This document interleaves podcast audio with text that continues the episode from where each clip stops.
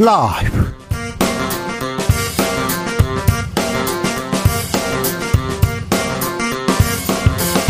(2023년 8월 28일) 월요일입니다. 안녕하십니까, 주진우입니다. 독립운동가 홍범도 장군의 흉상 철거, 국방부는 왜 이런 논란을 만들었을까요? 국방부에서는 홍범도 장군의 소련 공산당 입당 전력을 문제 삼는데요. 과연 그를 공산주의자로 봐야 하는지 홍범도 장군 평전을 쓴 이동순 시인에게 물어봅니다. 경제 성장률 조만간 0%대로 떨어질 것이라는 전망 나옵니다. 경제 어려운데 정치권에서 관심 별로 없는 것 같습니다. 대통령실 구내식당에서는 모듬회 나왔다는데 고등어 구이도 나왔다고 합니다. 취임 1년째를 맞는 이재명 민주당 대표는 오염수 현안에 침묵하는 윤석열 대통령 향해서 비겁하다 공세 수위 높였습니다. 정치권 소식 유승민 전 의원에게 두루두루 물어봅니다. 전국경제인연합회 전경련이 한경협, 한국경제인협회로 이름을 바꾸고 새 출발합니다. 국정농단 사태 기억하시죠? 국정농단 사태로 전경련 떠났던 4대 그룹 다 다시 돌아온다는데 왜 지금 전경련일까요? 부끄러운 과거와 결별할 수 있을까요? 짚어보겠습니다. 나비처럼 날아 벌처럼 쏜다. 여기는 주진우 라이브입니다. 오늘도 자중자애, 겸손하고 진정성 있게 여러분과 함께 하겠습니다. 비가 많이 옵니다. 가을장마인데 별로 농사에는 보탬이 되지 않는데 비가 많이 와서요. 걱정입니다. 기온도 뚝 떨어졌습니다. 감기 조심하셔야 됩니다. 8월인데 벌써 이렇게 비고 오고 추워지는 거 아닌가, 추워요 그렇게 얘기하는 사람들도 있습니다. 언론계는 더 춥습니다. 네, 해임의 물결이 몰아치고 있는데 오늘 이동관 방통위원장 취임했습니다. 취임하자마자 2인 체제로 방송국 이사진 교체 강행하고 있습니다. 누구는 살생부에 올랐다 그런 얘기가 계속 있고 그런데요. 저는 여러분께 아무튼 있는 자리에서 열심히 하겠다는 얘기 다시 한번 하겠습니다. 자, 오늘은 이재명 대표 취임 1주년 되는 날이네요. 그리고요, 60년 전 오늘, 63년 8월 28일, I have a dream. 마틴 루터킹 목사, 정의가 없다면 평화는 없다. 이런 명연설을 한 날이기도 합니다. 그런데 8월도 며칠 안 남았는데, 여러분께는 2023년 8월이 어떤 달이었습니까? 역사는 2023년 8월을 어떻게 기억할까요? 한번 들어보겠습니다. 문자는 샵 9730, 짧은 문자 50원, 긴 문자는 100원이고요. 콩으로 보내시면 무료입니다. 그럼 주진우 라이브 시작하겠습니다.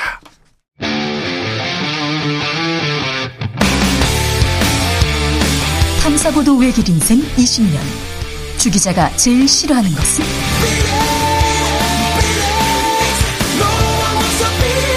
이 세상에서 비리와 부리가 사라지는 그날까지 오늘도 흔들림 없이 주진우 라이브와 함께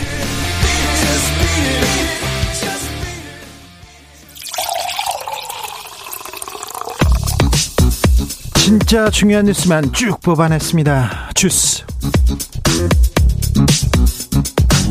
정상근 기자 어서 오세요. 안녕하십니까. 국내 원자력 전문가들이 후쿠시마에 갔습니까? 네, 어제 방류 상황을 점검하기 위해 우리나라 원자력 전문가들이 후쿠시마 현장으로 향했습니다. 우리 정부와 일본은 전문가 상주에는 합의하지 못했지만 2주에 한 번씩 현장을 시찰할 수 있다는 데는 합의했습니다. 정부는 수산물 원산지 표시 점검에 나선다고요? 네, 정부는 오늘부터 100일간 제2차 민관 합동 수입 수산물 원산지 표시 특별 점검을 실시한다고 밝혔습니다. 해양수산부는 일본산 등 이 수입 수산물 유통 질서에 대한 국민 우려가 높아지는 만큼 전례 없는 수준으로 원산지 특별 점검을 진행한다라고 밝혔습니다. 그러면서 기간은 물론 업체당 점검 횟수도 3배 강화하겠다라고 밝혔습니다. 한편 대통령실은 청사 구내식당 메뉴를 기자들에게 공개하면서 오늘부터 일주일 동안 청사 구내식당 점심 메뉴로 우리 수산물을 제공한다라고 밝혔습니다. 6292님께서 후쿠시마 오염수 때문에 비가 오면 방사능 물질 맞지 않을까 불안합니다. 이렇게 얘기하는데 정부에서 좀 설명을 더 많이 해줘야 될 것 같습니다. 과학적으로 이렇게 우리 수산물은 안전하다는 얘기도 이렇게 먹기 운동 그런 것도 좋은데요. 좀 더 좀 찬찬히 설명을 잘 해줬으면 좋겠습니다. 홍범도 장군, 우리 독립 영웅이었는데요. 육군사관학교에 이어서 국방부에서도 홍범도 장군 흉상 이전 검토한다는 이야기 나옵니다. 네, 국방부는 대변인 브리핑을 통해 육군 사관학교뿐 아니라 국방부 청사 앞에 설치된 이 독립군 영웅 고 홍범도 장군의 흉상을 필요할 경우 이전하는 방안을 검토하고 있다라고 밝혔습니다. 잠수함 홍범도 하면요. 네, 지난 2016년 박근혜 정부 당시 진수된 1,800톤급 최신 잠수함 이 홍범도함의 명칭 변경에 대해서도 검토할 수 있다라고 밝혔습니다. 박정희 전 대통령은 훈장을 줬고요. 박근혜 전 대통령은 잠수함 이름에다 홍범도함 이렇게 얘기했고, 김영삼 전 대통령도 홍범도 장군 유해 모시겠다, 구국의 영웅이다 이렇게 얘기했는데 왜 이런 얘기가 나오는지 잠시 후에 저희가 고민합니다. 이종찬 광복회장은 왜 홍범도 장군인가 얘기하면서 이종섭 장관, 그러니까 국방부 장관한테 어느 나라 국방부 장관인가 이런 얘기를 했어요. 네, 이종찬 광복회장은 어제 이종섭 국방부 장관에게 공개 서한을 보내 최근 독립영웅 5인 흉상 이전 결정은 반역사적이라며 퇴진을 요구했습니다. 이종찬 회장은 민족적 양심을 저버린 결정이라며 이종섭 장관에게 스스로 판단할 능력이 없으면 자리에서 퇴진하라라고 촉구했습니다. 이종찬 회장은 북한 김일성 때문에 그보다 더 위대한 홍범도 장군의 유해를 모셔가지 않았다라면서 홍범도 장군의 흉상을 철거한다면 결과적으로 북한을 이롭게 하는 행동이라고 주장했습니다. 또한 독립영웅 5분의 흉상을 없애고 그 자리에 백선엽 장군의 흉상으로 대체한다면 좌시하지 않을 것이라며, 백선엽은 일신의 출세와 영달을 위해 일제에 충성하는 길도 마다하지 않고 선택한 인물이라고 주장했습니다. 독립군 동상 철거하고 친일파 동상을 세우겠다니 이건 민족 정통성을 훼손하는 일이다 이런 얘기 계속 나옵니다. 이념 과잉이다, 이게 독립영웅의 빨갱이 공산당 간첩 딱지라니 도를 넘는다 이런 얘기 계속 나옵니다. 그런데요, 이종찬 광복회장은 대통령의 멘토로 이렇게 알려져 있습니다. 그래서일까요? 이종찬 회장의 할아버지 이회영 선생의 흉상은 옮기지 않기로 했다 이런 보도도 나왔어요. 네, 아시아경제는 국방부가 이회영 선생의 흉상은 옮기지 않기로 잠정 결론을 내렸다고 보도했습니다. 네. 대신 교내 다른 장소로 이전하는 방안을 검토 중이라고 합니다. 독립군 동상 철거하고 친일파 동상 세우겠다니 이런 비판 또 거세지니까 국방부에서 백선엽 장군 이 동상을 세우는 거는 검토하고 있지 않다, 이렇게 한 발 뺐다 이렇게 보도가 됐습니다. 윤 대통령 정율성 역사공원에 대해서도 언급했습니다. 네, 중앙일보는 오늘 윤석열 대통령이 광주시가 건립을 추진 중인 정율성 역사공원은 도저히 있을 수 없는 일이라며 대한민국의 정체성을 훼손하는 매우 심각한 문제라는 말을 했다고 보도했습니다. 네. 이 광주 출신인 음악가 고 정율성 선생은 항일 독립운동을 위해 중국에 건너가 조선 의열단으로 활동했는데요. 1939년 중국 공산당이 가입한 후 중국 인민해방군 행진곡과 북한의 군가를 작곡하기도 했습니다. 정율성은 북한뿐만 아니라 중국에서도 엄청난 영웅입니다. 그래서 정율성을 이렇게 기념하는 이런 공원들이 많이 있는데요. 아, 이런 인물이 다 있어 이렇게 생각하는 사람들도 있고 공부하는 사람들도 있었습니다. 강기정 광주시장은 반발합니다.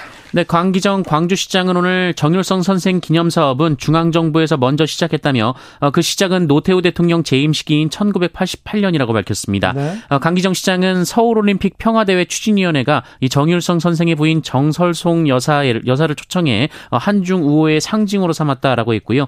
김영삼 대통령 재임기 문체부에서 한중수교 1주년 기념으로 정율성 음악회를 개최했다라고 밝혔습니다. 박근혜 전 대통령이 중국에 갔어요. 그때 정율성의 곡이 연주돼서 굉장히 많은 사람들에게 깊은 인상 줬어요. 네, 지난 2015년 박근혜 전 대통령은 중국 전승절 기념식에 참석했는데요.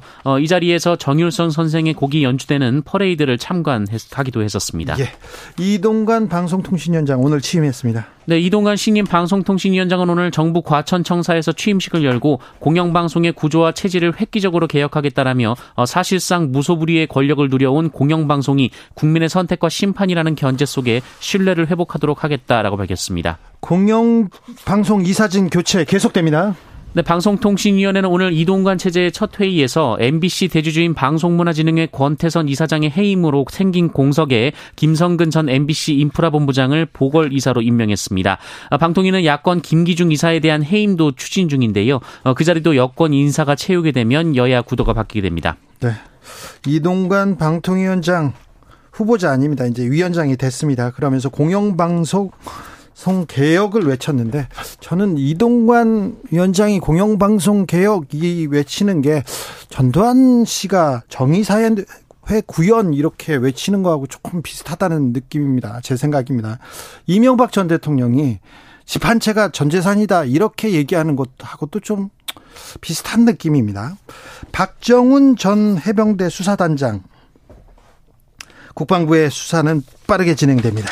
네, 국방부 검찰단은 오늘 박정훈 전 해병대 수사단장 측이 요구한 출석 연기 신청을 거부하고 오늘 소환해 조사 중에 있습니다. 앞서 군 검찰은 박정훈 대령에게 수사심의위원회가 종료됐다라며 오늘 오후 2시에 출석을 통보한 바 있습니다. 네.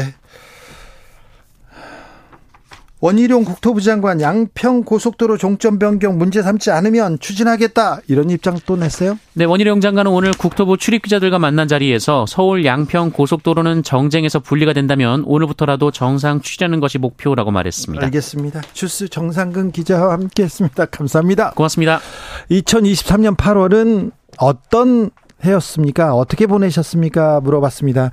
3123님, 저에게 2023년 8월은요 지구의 기후변화 되고 있다는 것을 피부로 느낄 수 있는 한 달이었습니다. 마른 하늘에 폭우가 오고요, 벼락이 치고 들쭉날쭉한 강우에 장마피해 뉴스 정신이 없었습니다. 그렇죠. 비가 오면 퍼붓고요, 또 해가 뜨면 이렇게 더운지, 가을 장마라는데 비가 이렇게 많이 와요. 아유, 놀랐습니다. 6282님, 8월은 전기세 제일 많이 낸 달로 기억될 것 같습니다. 아이고, 전기세 또 따라왔죠. 네. 고지서가 곧 오나요? 5356님, 저희 2023년 8월은요 강제 비건이었습니다. 저는 육고기 잘 못 먹는데요, 그래서 생선 같은 물고기, 조개류 먹는데 일본의 핵 오염수 방류로 물고기 못 먹을 것 같아 강제 비건인이 되었습니다. 아, 그래서 아예 비건을 선택하셨다고요? 예. 0147님, 8월은 휴식의 기간이었어요. 7월 말 수술 마치고 8월 내 금주하고요, 야식 끊고요, 슴슴하고 밍밍한 식사 챙겼습니다. 9월엔 좀 더 건강해지겠죠? 네, 건강해지실 겁니다. 9월에는 좀 더, 가을에는 좀 더 건강해지시길 빌겠습니다. 주진우 라이브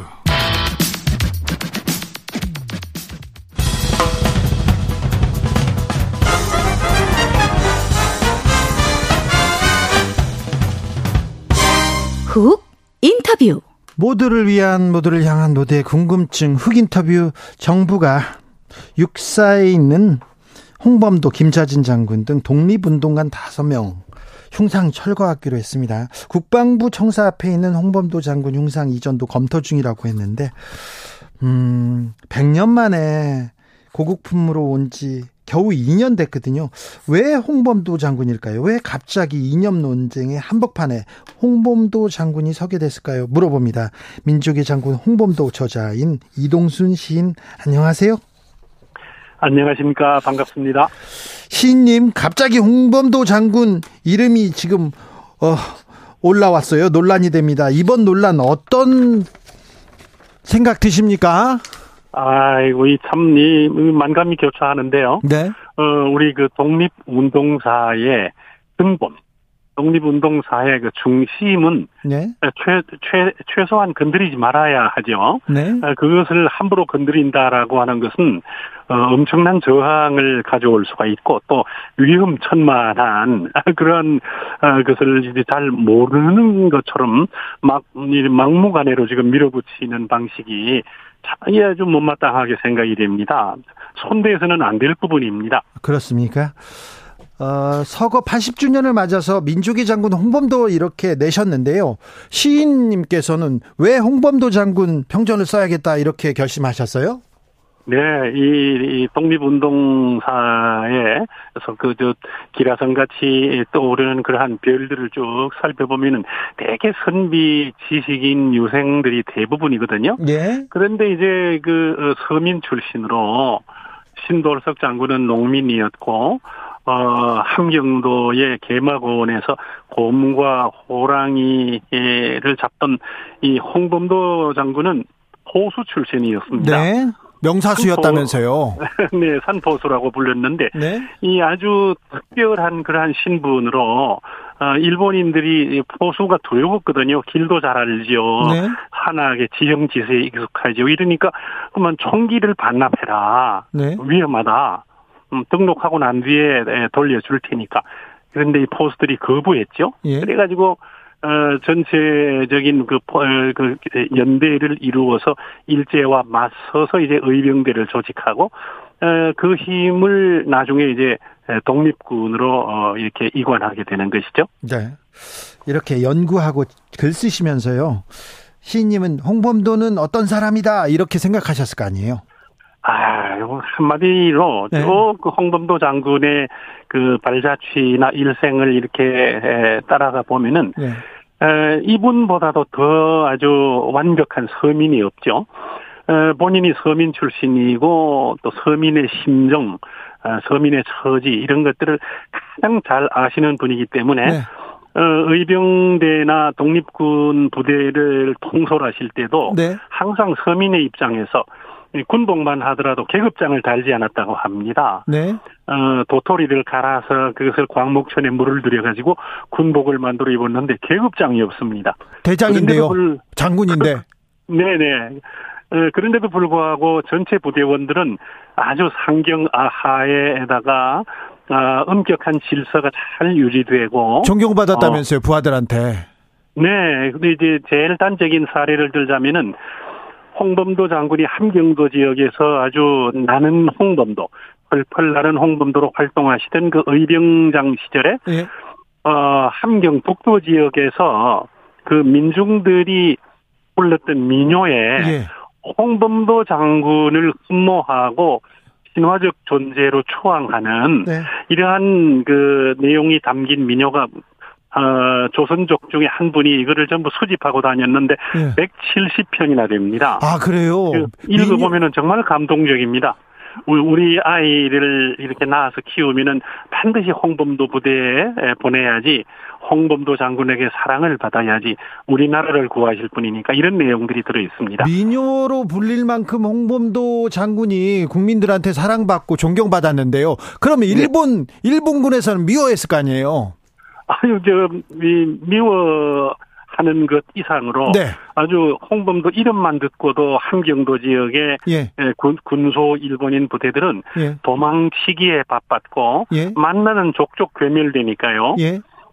그 개마고원의 구석구석 산악 지역을, 예. 손금 보듯이 파악하고 있는 홍범도 장군 부대는, 그 일본군을 약 한 160여 차례에 걸쳐서 막 엄청나게 격파했던 것입니다. 아, 그래요? 160여 차례나 이렇게 전투에서 승리로 이끌었군요. 네, 네. 자, 그런데요.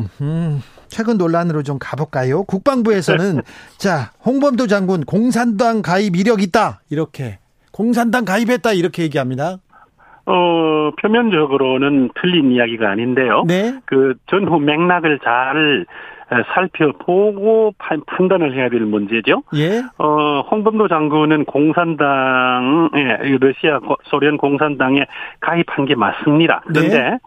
홍범도 장군이 무슨 그 사회주의, 공산주의, 예. 이데올로기 이런 거를 가지실 만한 어떤 그 지적인 어떤 그 형성 과정을 전혀 거치지 않으셨습니다. 일자 무학이셨으니까요. 아, 그래요? 책을 읽거나, 예. 무슨 마르크스 레닌주의에 관심을 가지거나 이런 게 아니고, 왜 공산당에 입당했는 거 하니까 나중에 이제 연세가 들어서 연금을 수령해야 되기 때문에, 네. 그냥 대한 독립군 자격으로는, 예. 연금 수령이 불가하다. 예. 공산당에 가입하고 소련 공민이 되어야지 연금이 지급된다. 네. 이러니까 가입을 했죠. 그런데 재미난 것은 그 가입 그 신청서에 보면은, 네. 이름과 고향과 뭐 이런 것들이 쭉 있는데, 예. 그 직업을, 예. 의병대장 이렇게 적으셨고요. 예. 그다음에 장래희망에, 예. 고려독립, 예. 이렇게 적으셨습니다. 아, 그때도 감동적인 대목이죠. 예. 삐뚤삐뚤한 글씨로 너무 어설프게 쓰신 글씨로 글씨라고는 평소에 안 쓰시니까 예. 그런데도 불구하고 고려 독립이라고 쓰신 데서 아주 막 눈물이 핑 돌았습니다. 아 그렇군요. 그러니까 네. 소련에서 살게 돼서 이제 나중에 연금 받으시려고 연금, 네. 네. 그런 거였어요? 네. 네네. 네. 간첩 행위를 하거나 뭐 빨갱이 활동 그런 거는 없습니까? 그런 게 이건 말도 되지 않는 얘기죠. 홍범도 장군이 어떤 분인데 함부로 그런 이야기를 갖다 붙일 수가 있습니까? 너무 불경스럽습니다. 네, 알겠습니다. 자, 신원식 장군 출신인데 신원식 국민의힘 의원은 홍범도 장군 당시 소련군 소속이었다 이렇게 주장합니다. 아, 이것도 마찬가지로 전후 맥락을 살펴보지 않고 딱 한 부분만 딱 떼어가지고 보니까 소련 군대의 소속이었다라고 하는 것 틀린 말은 아닌데요.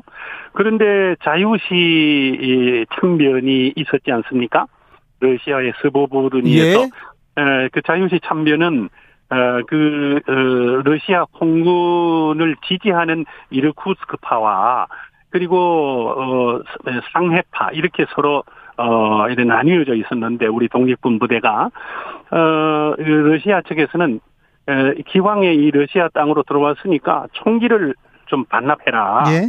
너무 위험하다 하니까 네. 이르쿠츠크파는 장차 우리가 더 큰 무력을 얻기 위해서 우선은 반납을 하는 게 맞겠죠. 예? 홍범도 장군은 이런 관점이었습니다. 예? 러시아의 무력을 장차 이용하려는 보관으로.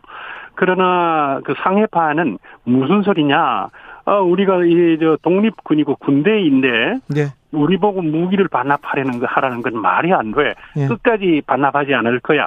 이래가지고 소련 홍군 측에서 이르쿠츠크파를 앞세워서 상해파를 공격한 게 이게 바로 그 자유시 참변이었거든요. 예. 100수십 명이 죽고 600명이 체포가 되고 행방불명이 있었고 6.25 전쟁이 일어나기 27년 전에 똑같은 복제판의 사건이 이국 땅에서 있었던 것이죠. 예. 너무나 안타까운 이런 자유시 참변. 이게 이제 끝나고 난 다음에 네. 살아남은 분들, 정리된 분들 전부 무장 해제를 다 당했지 않겠습니까? 예. 그리고 이 대한 독립군들을 전부 소련 군대에 강제로 집단으로 편입시켰습니다. 소련에 있는 대한 독립군들은 강제 편입됐다. 고려 대대라고 해서. 네네네. 그리고 홍범도 장군이 이제 대대장인데 또 계급이 대위였습니다. 소련군 대위. 아이고. 그런데 장군인데. 홍범도 장군은 소련 군복을 입은 적도 없고 그냥 발령을 그렇게 냈지만은 뭐 어디 군부대에 가서 보직을 받은 적도 없고. 네. 2달 만에 강제 제대가 되었습니다. 응거주춤하고 있는 사이에. 예. 그래가지고 제대하고 난 뒤에는 협동농장으로 보내어져서 농사를 지으셨죠. 네. 그리고는 네. 스탈린에 의해서 1937년 강제 이주 열차를 타고 중앙아시아로 끌려가신 것이죠. 예. 자, 그리고는 뭐 카자흐스탄에서 단칸방에서 쓸쓸히 이렇게 돌아가셨어요. 두 가지 일을 하셨는데요. 네. 고려극장의 그 물건들을 지키는 경비 임무를 맡은 그런 활동을 하셨고, 좀 더 세월이 지나서는 고려인 그 정미소, 네. 방앗간에서 그 양곡을 도정하는 일을 보조하는 이런 일을 하시다가, 네. 이제 고려극장 경비할 때 카자흐스탄 그 도둑들이 들어왔을 때 네. 5대1로 싸워서 젊은 도둑들한테 막 몽둥이로 많이 맞으셨거든요. 아이고. 이래가지고 그 막 피멍이 들어서 그게 낫지 않고 있다가 그렇게 아주 혼자 사시다가 쓸쓸하게 돌아가셨죠. 아, 네. 아몬드 나무님께서 세상에 눈물이 납니다. 홍범도 장군에 네. 대해서 잘 알게 되는 유익한 시간입니다. 얘기합니다. 홍범도 장군 박정희 전 대통령이 건국훈장 수여했습니다. 네. 네. 그리고 몇 해 전인가 2년 전에 유해가 카자흐스탄에서 고국으로 이렇게 송환됐습니다. 그때 그럼요. 송환식 보고 가슴 뭉클하고 운 사람들도 많아요. 네. 시인님께서는 어떻게 보셨습니까? 아, 저도 막 아주 만감이 교차하고 가슴이 뭉클했는데요. 네. 저는 처음에 아이고 이 홍범도 장군님께서 카자흐스탄 크질로르다의 고려인 공동묘지 그 자리에 그대로 계시는 게 좋겠다 이런 뜻을 가졌습니다. 아, 네. 그런데 뭐 여러 가지 여건들이 전부 이제 국내로 봉환되는 네. 이런 분위기로 이제 갔는데 북한도 한때 굉장히 주장을 하다가 네네, 모셔가려고 했죠. 쑥 들어가버린 게 홍범도 장군과 같은 위대한 존재가 들어오면은 수령님의 그 형상화에 방해가 된다라는 이런 관점이 있어서 그만 더 이상 진행되지 않았죠. 예. 이 홍범도 장군은 결국 돌아오셨는데 그 과정에서 이제 제가 그 묘비의 비문도 작성할 뻔했는데 뭐 여러 곡절로 하게 되지 못하고 그렇게 되었지만은 아무튼 홍범도 장군이 이렇게 네.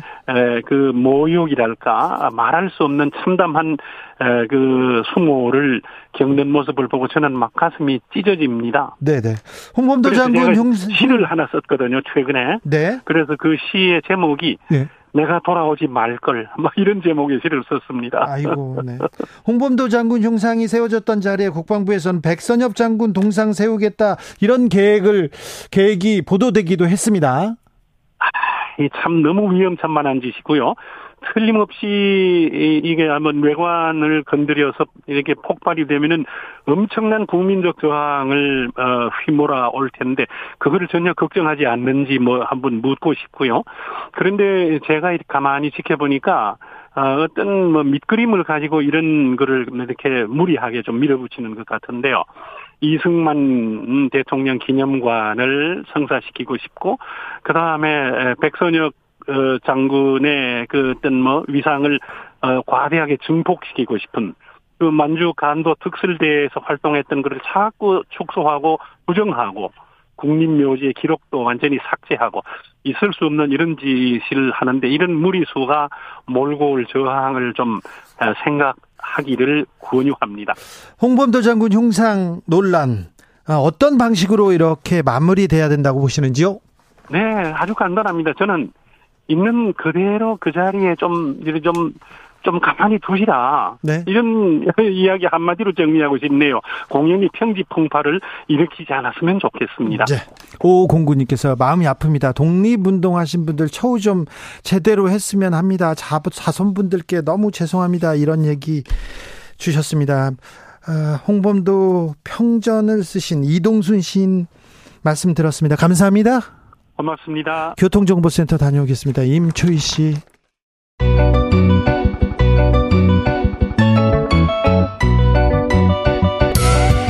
한층 날카롭다, 한결 정확하다, 한편 세심하다, 밖에서 보는 내밀한 분석, 정치적 원의 시점. 오늘의 정치권 상황 원회에서 더 정확하게 분석해드립니다. 이현주 전 국민의힘 의원. 네, 안녕하세요. 부드러운 카리스마 이현주입니다. 그리고 노영희 변호사입니다. 네, 노영희 변호사입니다. 네, 잘 계시죠? 네. 별로 잘. 점심 뭐 드셨어요? 점심요? 네. 부대찌개? 부대찌개요? 네. 네. 노영희 변호사님이요? 기억이 안 나는데 네. 뭘 먹었지? 대통령실 구내식당에서는 모듬회가 나왔다고 합니다. 모듬회가 나오고 고등어 구이도 나왔는데 3,000원이래요. 그래가지고 아우 나도 가보고 싶다 그런 사람들이 많았는데 일주일 동안 청사 구내식당 메뉴로 수산물 우리 수산물 제공하기로 했답니다. 자, 오염수 방류 이후에 여러 생각이 드실 텐데. 아니 근데 일주일 동안 구내식당 점심 메뉴를 수산물 제공하는 게 특별히 무슨 의미가 있어요? 지금 방류한 지 뭐 얼마나 됐다고. 지금 먹는 그 수산물은 그치. 예전에 사들인 것들이 지금 유통돼서 들어온 거 아니에요? 앞으로도 계속 할 것 같아요. 군 장병들 급식, 즉 군 장병들하고 학교 급식 수산물 많이 나올 것이라는 학부모들 전망 근데 나옵니다. 이게 보면. 이거는 국가 권력의 폭력이죠. 먹기 싫을 수도 있는데. 왜냐면, 내가 먹는 메뉴 내가 선택할 권리가 있죠. 네. 이미 있잖아요. 우리 모두의 바다에다가 그 오염수를 방류하는 바람에 사실은, 이 어패류라든가 이런 수산물에 대해서 우리가 선택권이 없어져 버렸어요. 그렇잖아요. 우리가 이거는 오염 안 된 수산물, 이거는 조금 더 비싸게 돈을 주더라도 이거 오염 안 된 수산물, 이런 게 아니잖아요. 네. 예전에 그 소 같은 경우에는 그래도 뭐 30개 이런 거라도 있었는데 네. 그것도 아니고 이런 상황에서 이제 할 수 있는 거는 사람들이 자기가 선택하는 거죠. 이게 위험성이라는 게 불확실한 거기 때문에 나는 이 불확실한 것도 싫기 때문에 나 안 먹을래 하는 사람이 있을 수 있고, 아, 난 괜찮아. 나는 뭐 나이도 꽤 들었고, 아이, 뭐 그런 것 가지고 나는 크게 신경 쓰면서 살지 않았어. 이런 사람도 있을 수 있고, 자기가 알아서 선택해서 먹는 거예요. 근데 네. 구내식당에 메뉴를 그렇게 강제로 하면 그것도 국가가. 이게 무슨 급식이, 이게 무슨 배급제 국가도 아니고 말이죠. 이게 사회주의예요. 아니, 그러니까 군대를 억지로 강제로 가게 해놓고 거기서 먹는 음식도 이 위험할 수 있는, 내가 사실 먹고 싶지 않을 수 있는 이런 것들로 메뉴 구성을 해놓고 이거 먹어라 라는 거잖아요. 근데 그걸 먹기 싫다고 해서 그러면 그분들이 다른 선택할 수 있는 선택지 자체가 없어지는 건데. 제가 보니까 자유민주주의 노상 얘기하는데 자유민주주의 개념을 잘 이해 못하고 있구나. 자유민주주의 개념의 가장 핵심은 뭐냐? 인간의 자율성과 선택권 보장하는 거예요. 네. 그것을 국가가 권력이 절대로 강제해서는 안 됩니다. 저는 그런 너무너무 싫거든요. 아, 우리 알아서 먹는 거지. 그죠? 그 위험성에 대한 판단도 각자 알아서 하는 거예요. 그렇잖아요. 사실은 국가가 그걸 방어해줘야 되는 거지만 네. 국가가 아무것도 안 했으면 좋아. 그러면 각자 도생이니까 개인이 알아서 내가 판단해서 내가 먹기 싫으면 안 먹겠어. 그래서 개인의 자유입니다. 그것을 국가가 말이죠. 그럼 할 수 있는 게 제가 볼 때 우리 정부는 뭘 해야 되냐. 일본 수산물 전면 수입 금지라도 해야 돼요. 네. 그래야 우리 국민들한테 애국심에라도 호소를 할 수가 있어요. 응? 아니, 우리 수산물 좀 살려야 되니까. 네. 정말 이거 다 그렇다고 뭐 이게 바다가 국경에 있는 건 아니기 때문에 네. 사실은 그 위험성 어쩔 수는 없지만 네. 그럼에도 불구하고 그 오염수가 바로 방류된 그 인근이 일본 열도는 다 덮였으니까 네. 어쨌든 그 우리가 여러 가지 저항의 의미도 있는 거고요. 그죠? 항의의 의미도 있는 거예요. 그래서 전면 수입 금지하겠다. 국가가. 예. 저는 이거 얼마든지 우리가 방어하고 이거는 논리적으로 주장할 수 있다. 네. 지금 하고 있는 게 중국이잖아요. 중국과 홍콩은. 네. 네. 아니 그러니까 보세요. 이게 다른 나라는 사실은 멀리 떨어져 있기 때문에 감이 좀 떨어져요. 그럼 바로 인근에 있는 국가는 우리나라, 홍콩, 중국, 대만 뭐 이 정도거든요. 네. 그러면 여기서 우리나라만 제일 옆에 있는데 그런 조치도 안 하는 거예요. 근데 국민들이 그러면 아무렇지도 않으면 또 모르겠어요. 국민들이 괜찮으니까 소비 그렇다. 위축 아니잖아요. 이게 보이지 않습니까? 대통령실에서 소비 위축 우려가 있으니 우리 수산물에 대한 소비 촉진 과정에서 9월 이후에도 2회 이상 수산물 메뉴를 계속 제공하겠다 이렇게 얘기합니다. 아니 근데 잠깐만요. 이게 되게 웃긴 게 예를 들어서 밤길에 너무 위험하니 함부로 돌아다니지 마라. 이런 문제가 있어요. 그러면 함부로 돌아다닐 권리를 제한해가지고 위험을 방지하는 게 맞아요? 밤길을 위험하지 않게 만드는 게 맞아요? 위험하지 않게 만들어야 되잖아요. 네. 예컨대 지금 원인 제공자가 일본이라 그러면 일본에 대해서 그렇게 하지 마십시오라거나 뭔가 대체 방안을 내세우거나 뭔가 해야 되는 거잖아요. 근데 그건 안 하고 우리 국민들에게만 그러지 말아라 라는 거예요. 우리 정부가 사실 오염수를 해안에 방류하는 거 있잖아요. 잘한 일은 아니잖아요. 절대 그러면 안 되잖아요. 보야 또 바다에다 방류하면 안 됩니다. 네. 좋은 것도 방류하면 안 되는데 그걸 또 안전하다고 굳이 나서서 네. 광고까지 해주고. 우리 국민들 그 세금 가지고 만약에 국민들한테요. 국민 투표하는데 이거 세금 내서 니네 세금 국민들 세금으로 이거 홍보해도 괜찮아? 라고 직접 민주주의로 만약에 물었다고 쳐봐요. 누가 동의했겠습니까? 그리고 만약에 일본에 대해서 이거를 우리가 반대해야 돼 말아야 돼. 일본에 대해서 항의를 해야 돼 말아야 돼. 일본 수산물을 수입 금지해야 돼 말아야 돼. 이렇게 물어보면 국민들이 뭐라고 만약에 직접 민주주의라면 뭐라고 얘기할까요? 그럼 간접 민주주의 우리 대의제는 편의상 하는 거예요. 그럼 지금 뭐 하는 겁니까? 주권자들이 그렇게 생각 안 하는데? 완전히 이거는 도둑질도 아니고 국가 권력 도둑질하는 셈이 되는 거 아닙니까? 위임 받아놓고. 이렇게 얘기하면 또 괴담 유포한다고 가짜뉴스 이렇게 아니죠. 지금 얘기한다고 과학적 검증도 안 하고 얘기한다고 할 것 같은데. 아까 제가 전면 수입 금지를 왜 얘기했냐면 예. 보세요. 이게 수요가 줄어들면서 수산물 가격이 폭락을 하고 있어요. 그러면 이게 폭락하니까 억지로 수요를 떠먹여 주겠어. 그러니까 너희들 그 급식에다가 강제로 먹일 테니까 잔말 말고 먹어. 이게 맞습니까? 차라리 수급을 조절하고 싶으면 공급을 줄이세요. 그럼 일본 수산물을 수입 금지해버리면 공급이 줄어서 가격이 어느 정도 완충이 될 거 아닙니까? 아하. 그죠? 네. 공급을 줄여야지 무슨 소리 아니. 그리고 그것도 또 근거가 있잖아요. 자, 오늘은 대통령실 구내식당 모듬에 광어, 우럭, 고등어 구이 나왔습니다. 아, 내일은요 제주 갈치조림하고 소라무침 나온다. 아주... 수요일은 멍게 비빔밥, 우럭 탕수 나온답니다. 목요일은 바다장어 덮밥, 전복 버터구이, 김 부각 나오고요. 9월 1일 금요일은 물회 이렇게 예정돼 있답니다. 그게 중요한 게 아니라 미역이 문제라니까요 지금. 미역이요. 그 미역이 문제라고요. 문제고, 소금도 문제고 다 소금도 위험하고. 네. 막. 아니 물론 그것도 나는 괜찮아 하면 할 수 없어요. 근데 그것도 제 얘기는 자기가 선택할 수 있어야 된다. 그런데 이게 이미 방류 자체가 세계 바다에 다 되기 때문에 선택의 폭은 굉장히 줄어들어 있지만 네. 근데 내 식탁 내가 알아서 하고 내가 먹는 걸 선택해서 먹는 것까지도 급식으로 우겨 넣으면 안 된다는 거고요. 자유민주주의 제일 중요한 게 나의 자유의지예요. 네. 근데 그 기본적인 개념이 안 들어가 있으면서 무슨 자유민주주의 떠듭니까? 2011년이었습니까? 후쿠시마 원전 사태 이후에 제가 도쿄에 가가지고요. 도쿄대 교수를 만났어요. 원로 교수인데 인터뷰 끝나고 나서 물어봤습니다. 교수님, 저는 초밥 좋아하는데 초밥 먹어도 됩니까? 그랬더니 몇 살이야? 이렇게 물어보더니 제가 몇 살입니다. 물어보더니 나는 먹어. 그런데 내 자식들은 못 먹게. 나는 어차피 갈 사람이니까 뭐 상관없어. 그래 나는 먹는데 우리 애들은 못 먹게. 근데 내가 보기엔 주기자도 조금 불안해. 이렇게 얘기 한 5년 있다 먹어. 이렇게 얘기하더라고요. 자기는 기준으로 이렇게 얘기를 했어요. 그게 이제 세포 분열의 속도라든가 정도, 세포 분열이 한 50이 넘으면 굉장히 더뎌지거든요. 아, 제가 알기로는. 네. 그리고 이게 특히나 생식 문제가 더 그런데, 왜냐하면 유전자 문제가 있기 때문에. 네. 제가 뭐 전문가는 아닙니다만, 그래서, 한참 이제 이 어떤 유전적인 증식, 그러니까 그리고 이제 임신이라든가 여러 가지, 남자도 마찬가지죠. 그래서 그래. 그런 이제 후세를 볼 수 있는 그런 나이가 있을 때는 그렇죠. 좀 조심해야 돼요. 아주 됩니다. 과학적으로 나이를 그었다기보다는 그런 얘기도 대충, 또 덧붙였어요.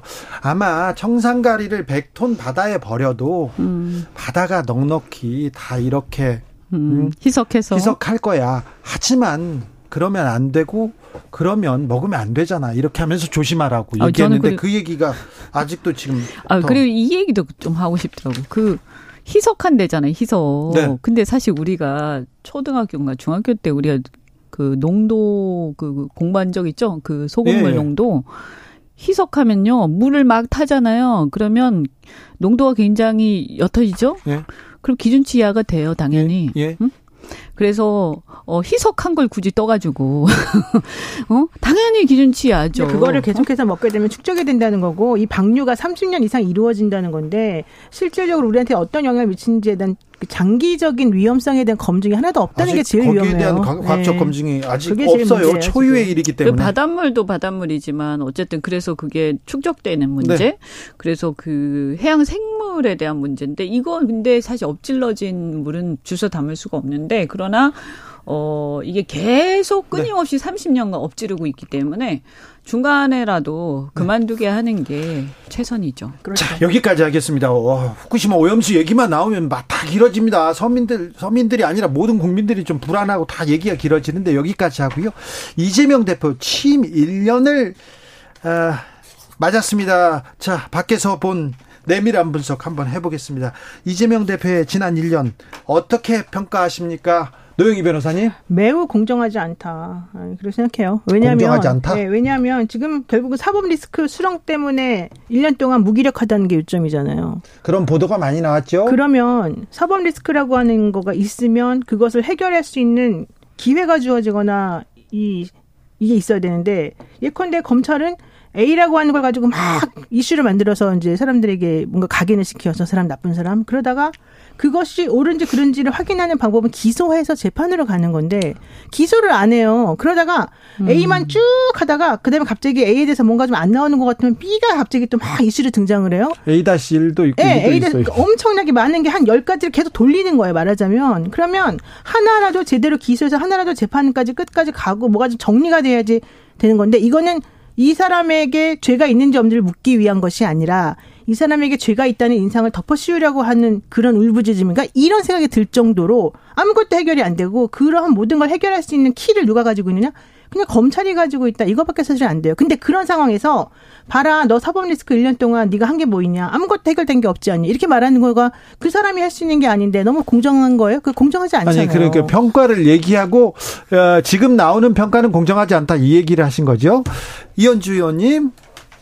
어쨌든 뭐 1년 하신 건가요? 네, 지금? 1년 됐습니다. 오늘 1년 됐죠. 1년 됐는데 사실은 기억나는 거는 그 사법 그 검찰 소환 여러 가지 뭐 이런 거밖에 없는 것 같긴 해요. 사실은 기억이 딱히 뭐 다른 것이 기억나는 건 별로 없거든요. 네. 사실은 그런 의미에서 보면 그래서 좀 위축이 되셨던 건지. 근데 과거에 이렇게 이재명 그 지사, 이재명 시장 네. 시절에 그 여러 가지 이제 나름대로 그분이 이렇게 뜨게 됐던 네. 그런 어떤 강력함 네. 이런 건 좀 사실은 예 네, 그런 건 좀 잘 안 보여서 저는 같은 저분이 왜 저렇게 위축돼 있을까 이런 생각도 좀 들고 좀 딱하기도 하고. 위축이 될 수밖에 없지 않아요. 본인이 만약에 그런 상황이라 그래도 누구라도 아니 그러니까 이제 없지. 저는 그건 민주당 내부의 문제인데 결국에는 빨리빨리 이거는 끝을 내야 되는 거예요. 그러니까 민주당 내부에서도 어떻든 간에 뭔가 이렇게 그런 어떤 리스크가 있다라고 하면 민주당 내부에서도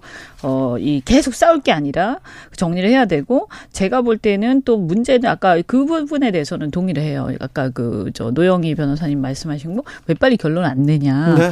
그 왜 이게 사실은 선거 때 대선 때 이후부터 계속해서 지금 근데 저도 이해가 잘 안 가요. 네. 왜 이렇게 빨리 결론이 안 나지? 그러면 이때까지 아무런 결론이 안 났다라는 건 자칫 저는 잘 모르는 사람이 보면 아무것도 없는 거 아니에요? 이렇게 생각할 수도 있어요. 이 제가 검찰한테 이제 한 얘기인데 네? 이거 아무것도 없다. 이건 난 모르죠. 이게 있는지 없는지는 그렇죠. 그렇죠? 그런데 이렇게 계속 끌면서 아무 그 조치도 안 하면 결론 안 내리면 기소를 하든 뭐 무슨 저기 영장 청구를 빨리 하려면 빨리 하든 그죠? 네. 그렇게 안 하고 계속 끌면요 국민들이 볼 때 이게 이렇게까지 계속 끌다니? 이상하다. 아무것도 없는 거 아니야? 이렇게 국민들이 생각할 수 있기 때문에 저는 더 이상 이렇게 하면 안 되는 거 아니야? 이게 그리고 검찰이 원하는 것도 아닐 텐데.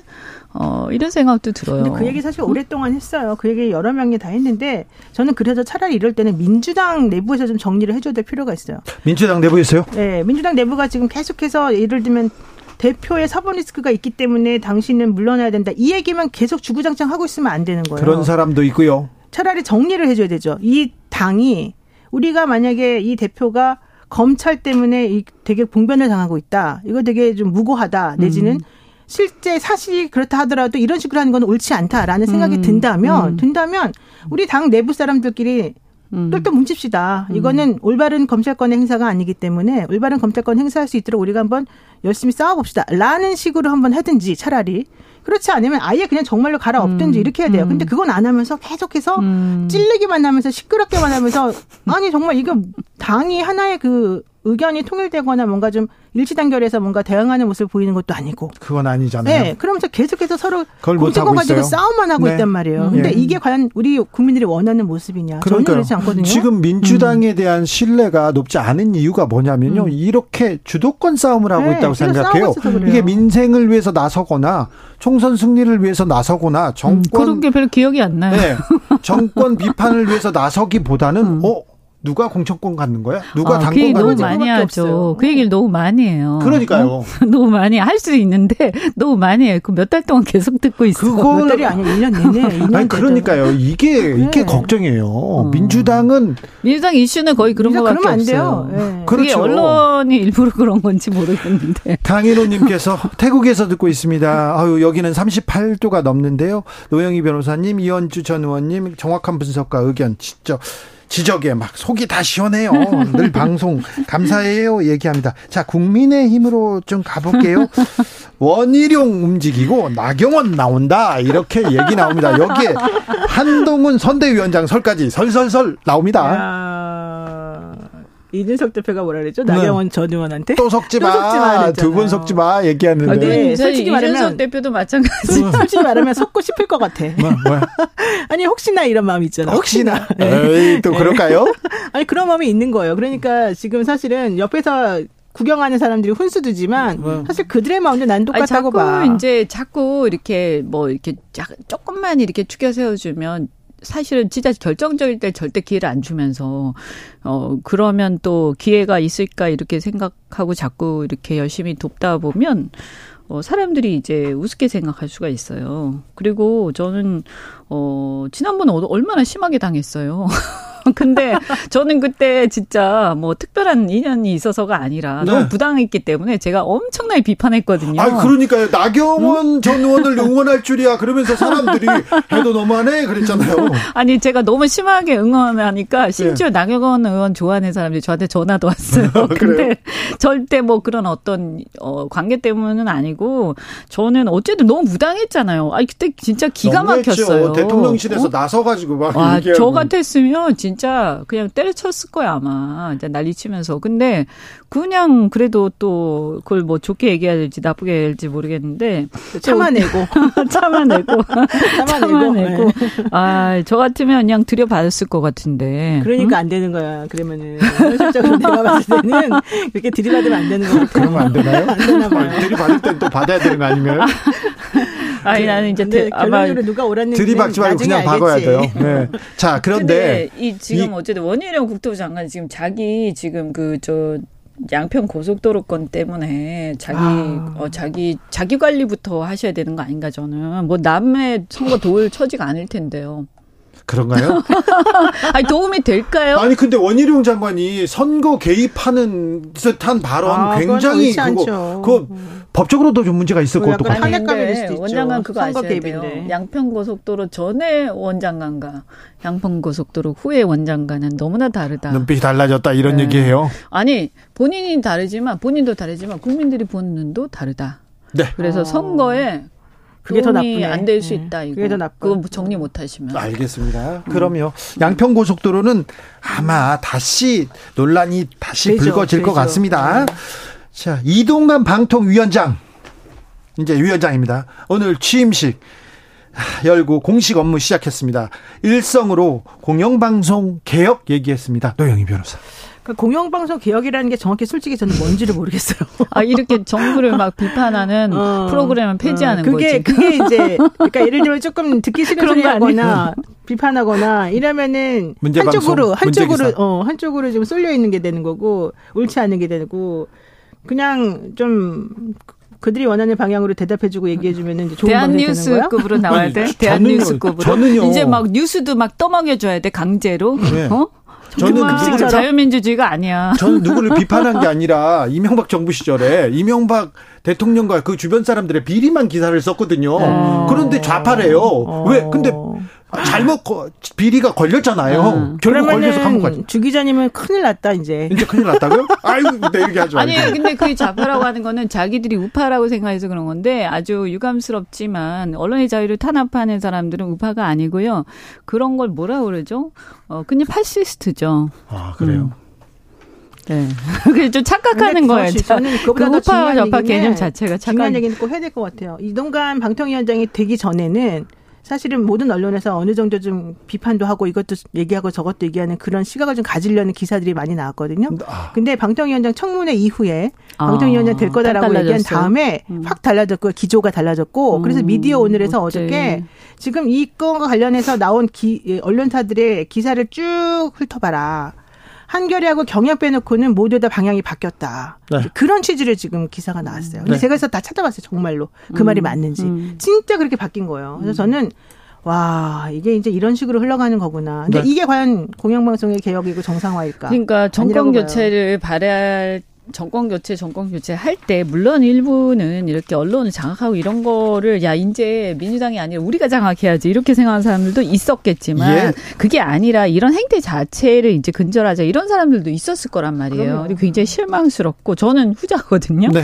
그리고 이제 이동관 위원장도 위원장이지만 저는 그 부위원장이나 이런 사람들도 좀 좀 잘 봐야 된다. 너무 심각한 것 같다. 이래가지고 어떻게 하냐 이런 생각이 들고요. 사실 그리고 민주당이 이거는 이제 제1야당으로서 투쟁을 하는 것은 당연히 저는 강하게 투쟁할 건 해야 된다 이렇게 생각하는데 다만 제가 바라는 거는 민주당도 사실은 이런 문제에 대해서 정권을 잡았을 때 제대로 못했잖아요. 네. 그죠? 그러니까 이게 뭐냐면 또 그럴 거예요. 이제 우리가 잡아서 우리가 이제 장악하면 돼. 그게 아니라 제발 다음에는 누가 정권을 잡을지 모르지만 누구도 장악할 수 없는 완전히 독립된 언론 이런 걸 만들 수 있는 제도를 제도화하는데 좀 얘를 좀 썼으면 좋겠다. 유토피아 얘기를 하시는구나. 이현주 노영희 방통위 자체를 없애버려. 감사합니다. 방통위 자체를.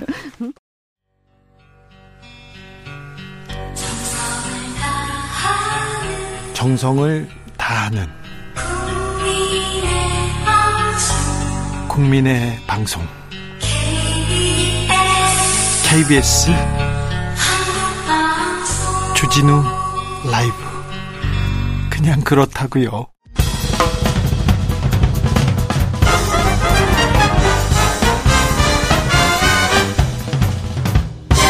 훅 인터뷰. 훅 인터뷰 이어가겠습니다. 후쿠시마 오염수 문제 있었고요. 그다음에 홍범도 장군 흉상 철거 문제 있었고요.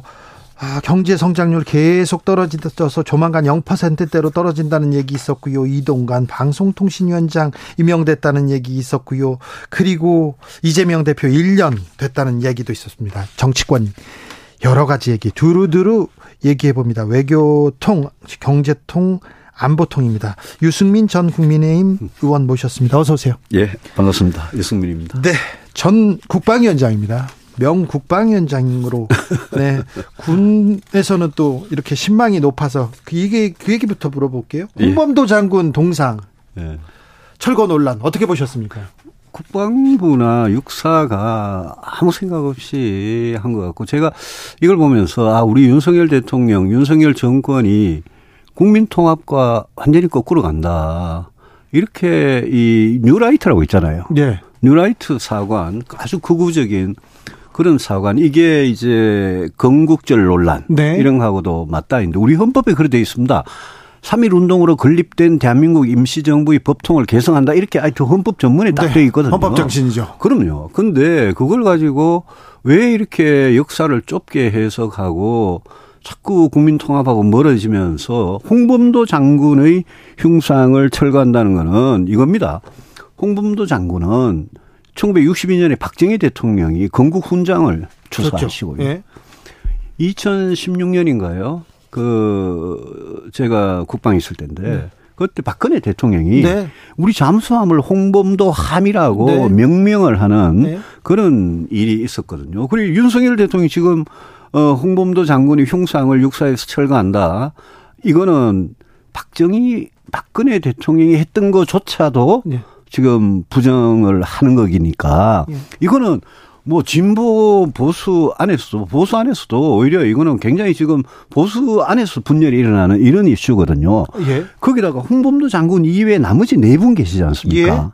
신흥무관학교 설립한 이회영 선생, 그죠? 그다음에 이범석 장군, 지청천 장군, 우리 잘하는 김좌진 장군. 이 네 분은 공산주의 공산당하고는 아무 관계 없었단 말입니다. 다른 네 분은 아예 없는데. 근데 왜 그 다섯 분 똑같이 다 흉상을 철거한다 이러다가 오늘 이제 드디어 국방부가 이회영 선생 흉상은 그냥 육사에 어디 다른 장소에 놔두는 걸 검토하겠다. 그건 어떻게 봐야 됩니까? 그거는 원칙과 기준이 얼마나 없었느냐를 스스로 실토하는 거잖아요. 그렇잖아요. 그래서 저는 이거는 아니다. 윤석열 대통령께서 우리 광주에 지금 광주시장이 정율성 역사공원을 만든다 그러잖아요. 국민 세금으로.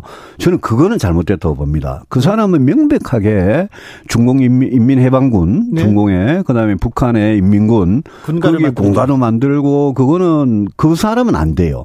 그러니까 그거 안 된다까지는 좋아요.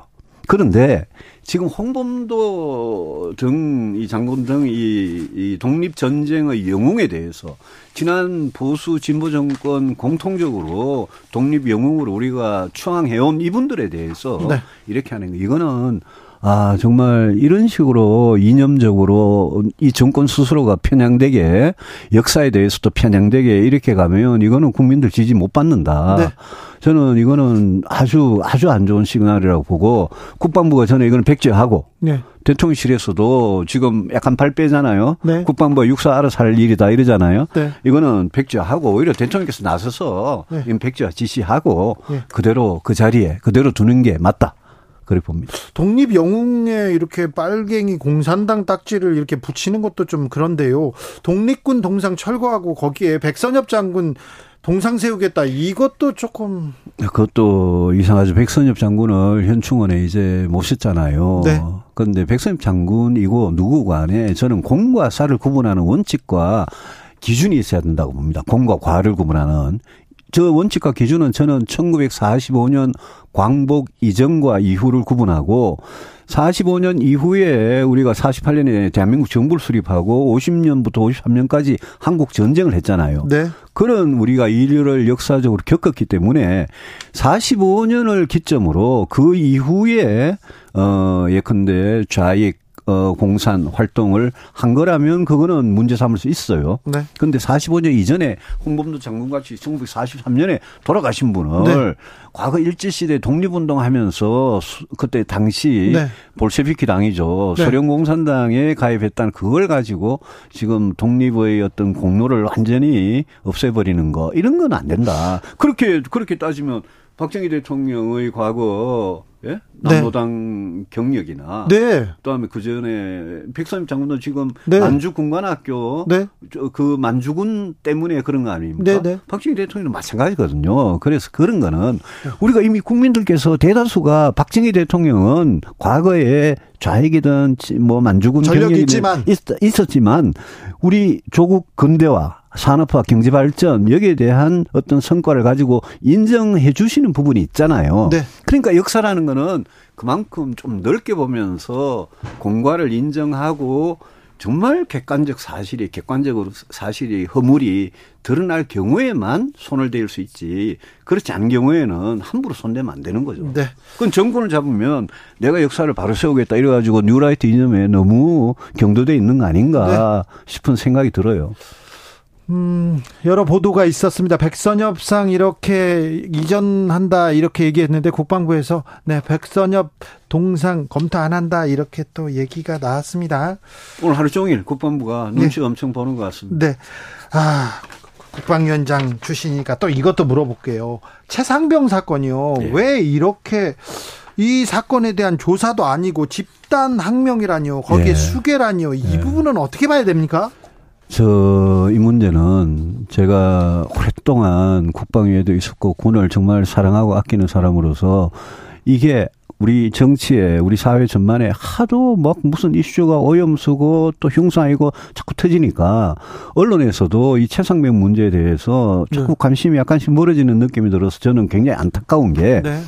이 사건은 정말 우리 국민들께서 제일 중요하게 생각하시는 이 나라에 진실이 살아있냐, 정의가 살아있냐, 저는 이거를 많이 가늠하는 사건이라고 생각합니다. 그 박정훈 수사단, 전 수사단장이죠. 예. 박정훈 대령이 고 최수근 상병의 그 억울한 죽음, 허망한 죽음을 정말 진실을 다 밝히겠다 해가지고 독립적으로 수사한 결과였는데 네. 그걸 장관이고 해군 참모총장이고 해병대 사령관이고 다 사인했단 말입니다. 도장 찍었어요. 그 이후에 최근 보도를 보면 대통령실 안에 국가안보실이 있잖아요.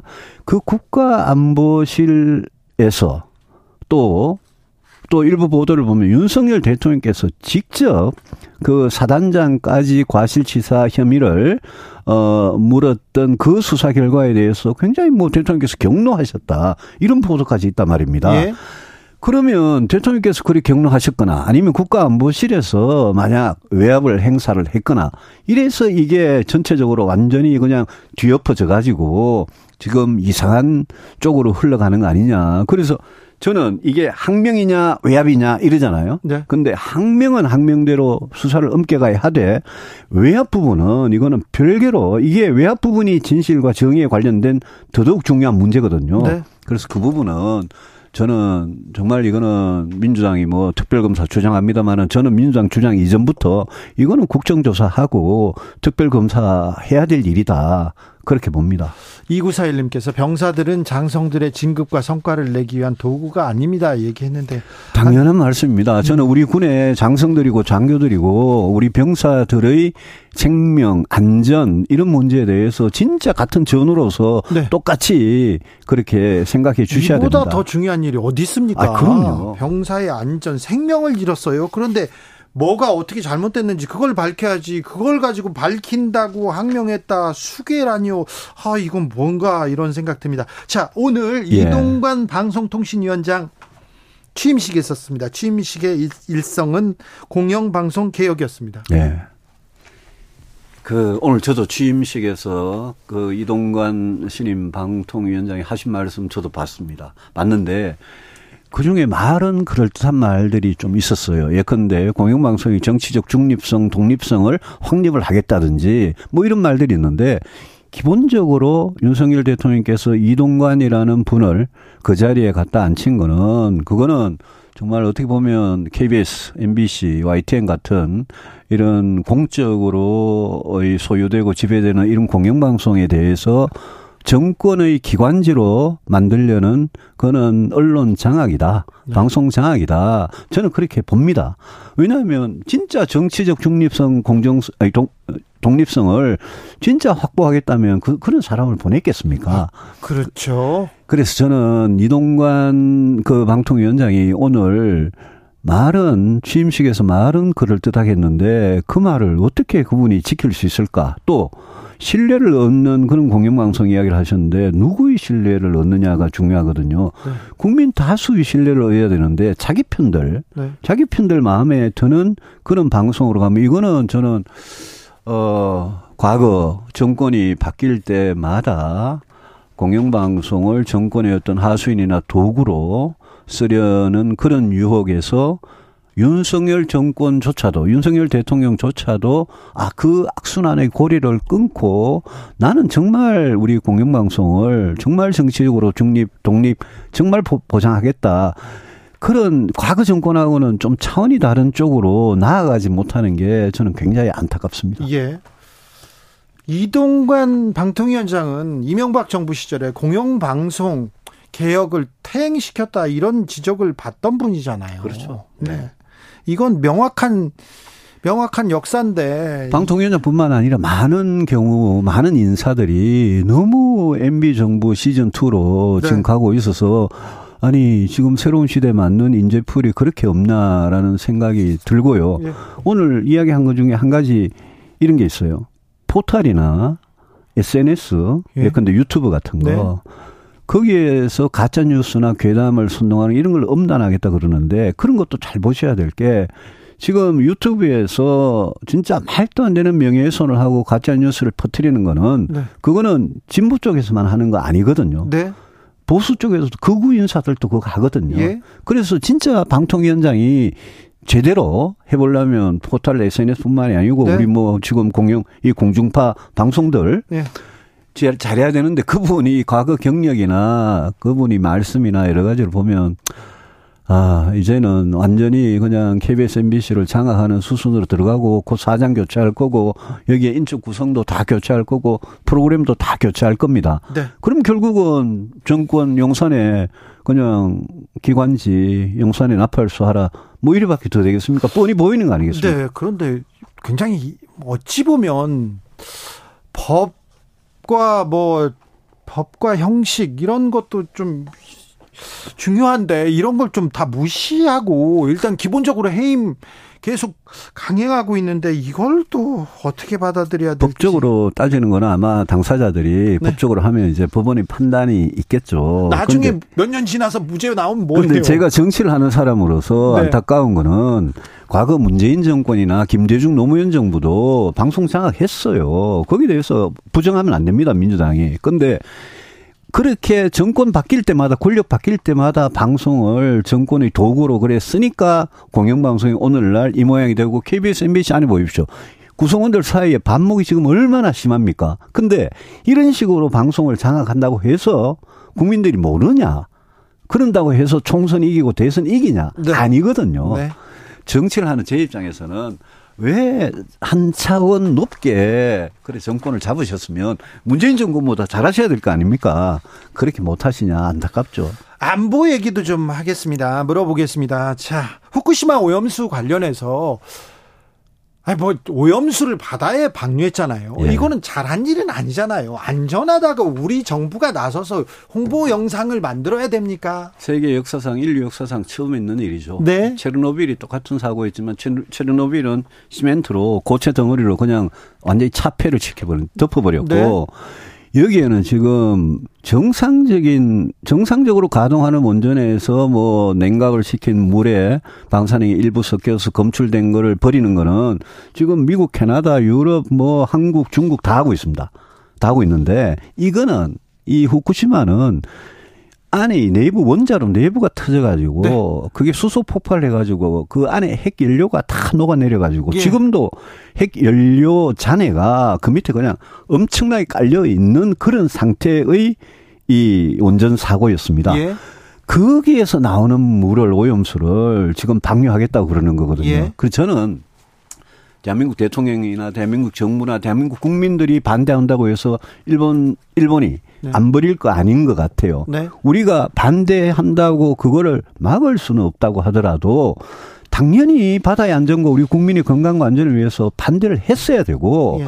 그러다가 IAEA 가지고 무슨 신주단지 모시듯이 그러잖아요. 국제원자력기구 IAEA라는 단체가 그게 기본적으로 원전에 굉장히 편향되어 있는 단체입니다. 거기에서 다른 옵션들, 다른 대안들은 전혀 검토하지 않고 오로지 방류 하나만 그냥 검토해가지고 거기에서 처리돼서 나오는 그 물이 기준치 이하냐 이것만 본 거거든요. 네. 그것도 뭐 30년 한다니까 30년 내내 그렇게 안전할지 아무도 보장 못하는 거예요. 그리고 왜 우리 정부가 국민을 위해서도 반대하는 게 옳았고 국가 전략적으로도 당연히 반대하는 게 옳았죠. 우리 외교상. 지난번 외교 전략상도 네. 반대하고 나서 네. 방류를 하면 좋다. 우리는 반대하기 때문에 우리 전문가가 거기 가서 IAEA 거기 사무소에 가는 게 아니라 그 도쿄 전력 버리는 그곳에 가서 1년 365일 우리가 점검을 하겠다라는 조건을 우리가 내밀 수 있거든요. 그런데 네. 그런 거 하나도 안 들어주잖아요. 네. 대통령께서 지난번에 7월 12일입니까? 리투아니아에서 기시다 만났을 때 그 앞에서 찬성 다 하셨잖아요. 그래 놓고 지금 국민 여론이 안 좋으니까 대통령 숨어버리고 도망다니고 총리 장관 다 숨어버리고 일개 차관이 나와가지고 과학적으로 문제없다. 그런데 이거는 찬성 아닙니다. 이러니까 제가 이런 말장난을 국민들 상대로 하는 거는 진짜 이거는 비겁한 정권이다. 왜 이렇게 떳떳하지 못하냐. 네. 그 말씀을 드리는 거죠. 외교, 안보, 국방. 그다음에 언론 이 부분에 대해서도 너무 한쪽 그리고 너무 좀 극단적인 시각을 이렇게 가지고 있는 거 아닌가 이렇게 생각합니다. 이명박 정부 시절에 뉴라이트 인사들 모셔다가 써가지고 실패한 경험이 있는데 계속해서 그 우를 다시 범하는 거 아닌가 이렇게 우려하는 분들 좀 있습니다. 우리 역사 문제 아까 다시 돌아가면요. 네. 예컨대 뭐 정광훈 목사나 네. 우리 저 김문수 지금 노사정위 네. 거기 위원장이나 이런 분들이 뉴라이트 사관을 가지고 우리 건국절 네. 과거 일제시대 35년 동안 우리 독립운동 그거를 자꾸 부정하고 우리 헌법도 부정하면서 자꾸 건국절 논란에다가 무조건 좌익 공산 조금만 때려잡는 네. 이런 식으로 가는데 저는 그렇게 생각합니다. 저는 민주당이든 국민의힘이든 누구든 대한민국에서 좀 대한민국의 정체성에 맞게 정치를 하려면 그러면 과거 일제시대였던 거기에 이은 친일 있잖아요. 친일. 네. 친일 그것도 하면 안 되고 네. 저는 종북도 하면 당연히 안 된다고 생각을 네. 합니다.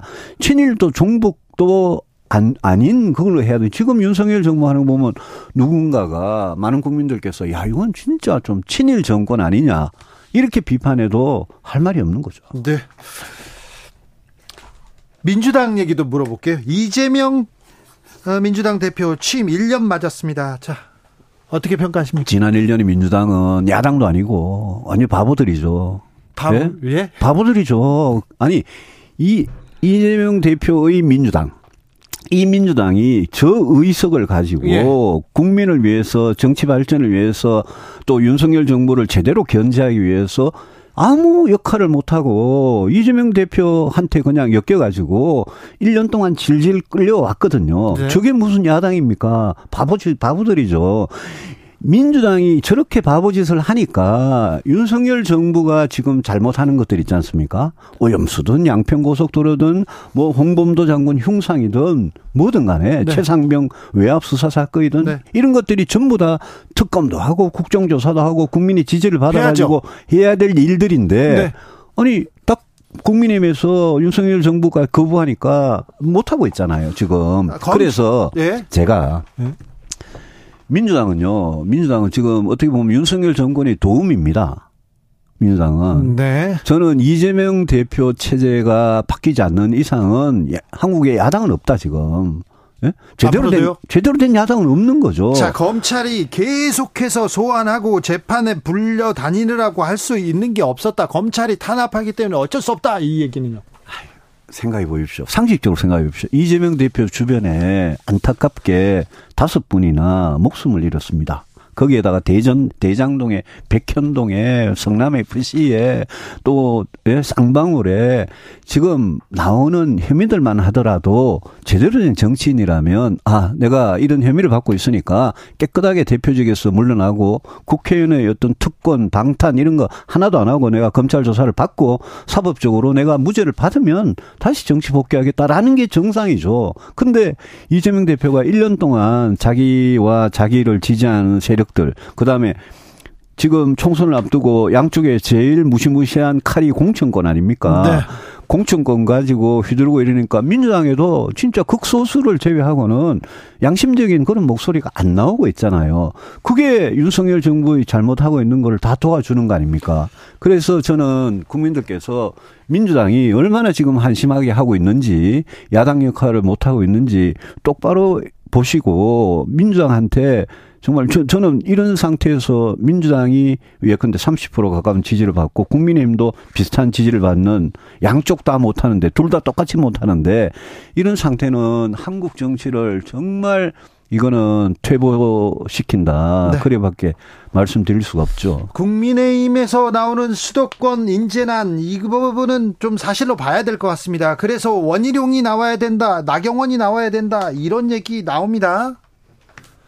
그리고 한동훈 장관 선대위 차출론도 나옵니다. 저는 뭐 지금 윤석열 대통령이 100% 장악하고 있고 공천권 나오면 100% 장악하고 있는 당이니까 이제 대통령 뜻대로 할 겁니다. 뭐 김기현 대표나 지도부는 대통령 뜻대로 움직이는 분들이고 그러면 이제 방금 말씀해 주신 수도권 위기론 이게 무슨 새로운 이야기 전혀 아니거든요. 네.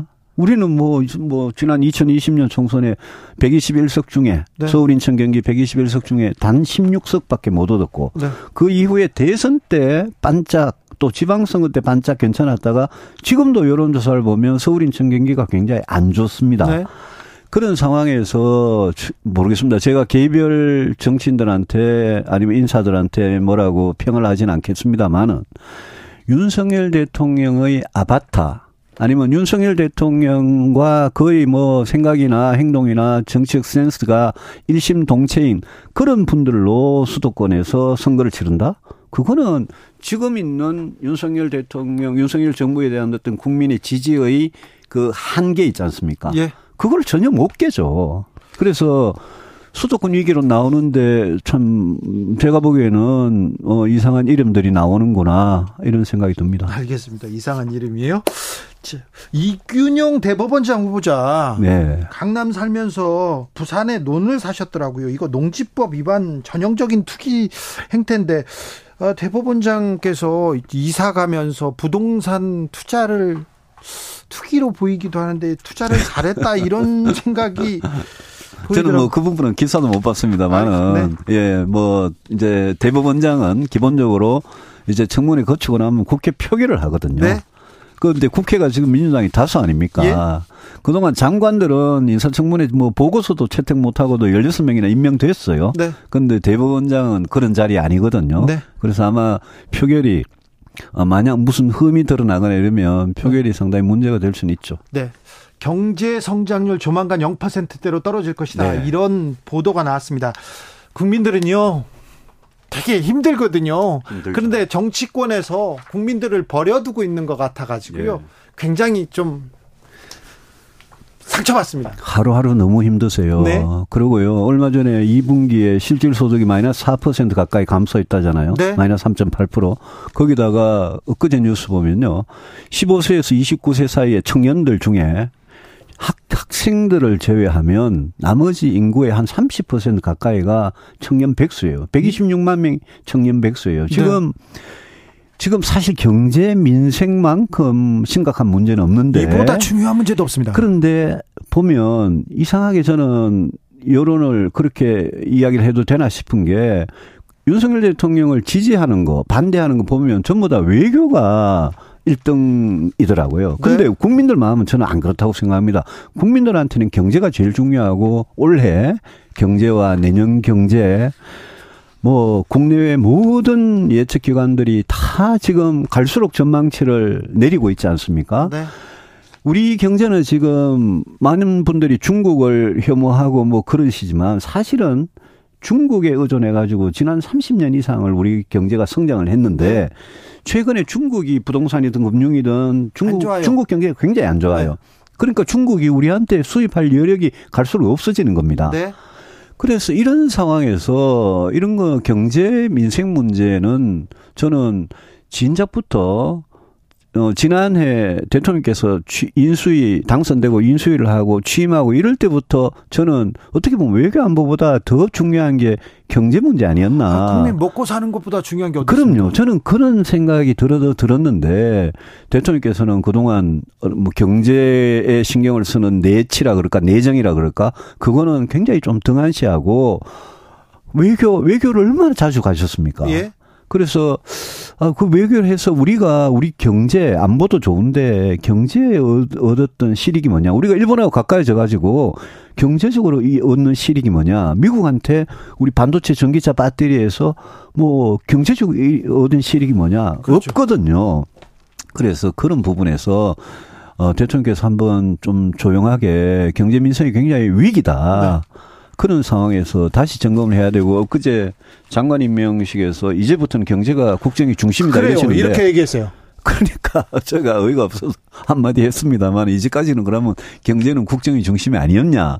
경제와 민생은 늘 국정의 중심이고 대통령 입장에서는 단기적으로 경제의 위기가 발생해가지고 수많은 기업들이 도산하고 실업자가 대량 실업이 발생하고 이것도 막아야 되고 또 장기적으로 우리 경제가 제대로 가려면 개혁을 해야 되거든요. 네. 그 개혁이 여러 가지 개혁이 있죠. 네. 그런 개혁을 하는데 대통령께서 그동안 너무 신경을 좀 안 쓰는 거 아니냐. 네. 그런 안타까움이 있습니다. 이제부터 국정 중심은 경제다 이렇게 얘기하면서 홍범도 장군 동상 얘기하고 있으니 아이고 국민들은 좀 가슴이 터지려고 합니다. 이건 진짜 쓸데없는 짓을 하는 거예요 지금. 네. 저 경제학과 나오셨죠? 예. 경제학 박사시죠? 예. 어떤 전공이셨죠? 저는 주로 대기업, 재벌 대기업, 네. 또 뭐 공기업, 또 독점. 네. 공정거래 네. 이런 쪽이 제 전공이었어요. 네. 예. 네. KDI 연구원이었고요. 네. 네. 2분기 가계 실질소득은 3.9% 감소했습니다. 3.9%였습니까? 네. 예. 네. 4% 가까이 아까 네. 제가 말씀드렸는데. 그렇죠. 예. 잘했다고요? 네. 3.8이라고 얘기해가지고요. 네. 하나 틀렸다고 얘기하려고 했습니다. 네. 유승민 전 의원이었습니다. 예. 감사합니다. 예. 고맙습니다. 정치 피로, 사건 사고로 인한 피로. 고달픈 일상에서 오는 피로. 오늘 시사하셨습니까? 경험해보세요. 들은 날과 안 들은 날의 차이. 여러분의 피로를 날려줄 저녁 한 끼 시사. 추진우 라이브.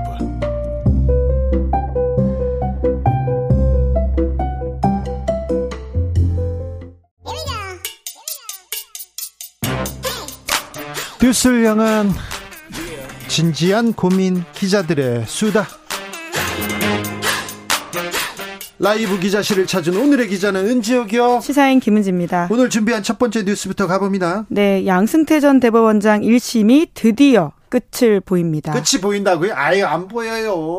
지금 몇 년째 하고 있어요. 안 보인다니까요. 네, 2019년에 시작된 사건이거든요. 네. 이 사건 다시 한번 좀 설명을 드리면요. 양승태 사법부가 박근혜 정부와 상고법원 도입을 거래할 의도로 각종 재판에 부당하게 거래했다라고 하는 게 핵심이라고 할 수 있습니다. 아니, 진짜 상고법원을 하나 만들어서 판사 일자리를 늘리겠다고 각종 재판을 거래하고 이렇게 결과를 바꿨다는 거 아닙니까? 이보다 중요한 농단은 없었어요. 네, 이제 그 해당 재판에 이제 강제동원 피해에 관련된 소송도 있었던 것인데요. 네? 이 사건을 특히 담당했던 인사가 한동훈 서울중앙지검 당시 3차장이었습니다. 한동훈 윤석열 검사 열심히 했습니다. 네, 그래서 그때 이제 사건을 직접 언론에 발표하기도 했었는데요. 네, 한동훈 차장이 했었죠. 네, 법관 인사 불이익 조치, 강제징용, 손해배상 사건 이런 것들에 관련해서 구속 기소했다라는 것이었거든요. 네? 그런데 2019년 3월 첫 재판이 시작되고요. 1,500일 가까이 지났는데 1심 선고가 아직도 나오지 않았습니다. 네. 재판이 260번 진행됐고요. 보통 형사재판이 1심 선고까지 평균 180일 걸린다라는 걸 보면 8배 이상 길어지고 있다라고 보시면 됩니다.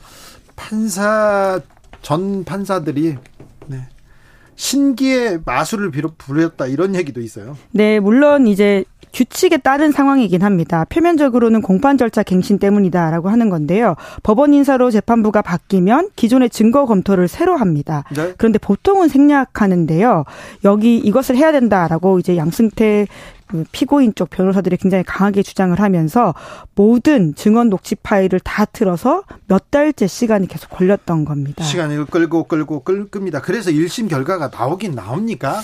네, 이제 우선은 증거 조사가 드디어 다 끝났고요. 이제 네, 그래서 9월 15일에 결심이라고 해서 재판의 마지막 절차를 진행하거든요. 아, 그래요? 검찰이 구형을 하고 네? 그리고 피고인들이 최후 진술을 하게 되는데요.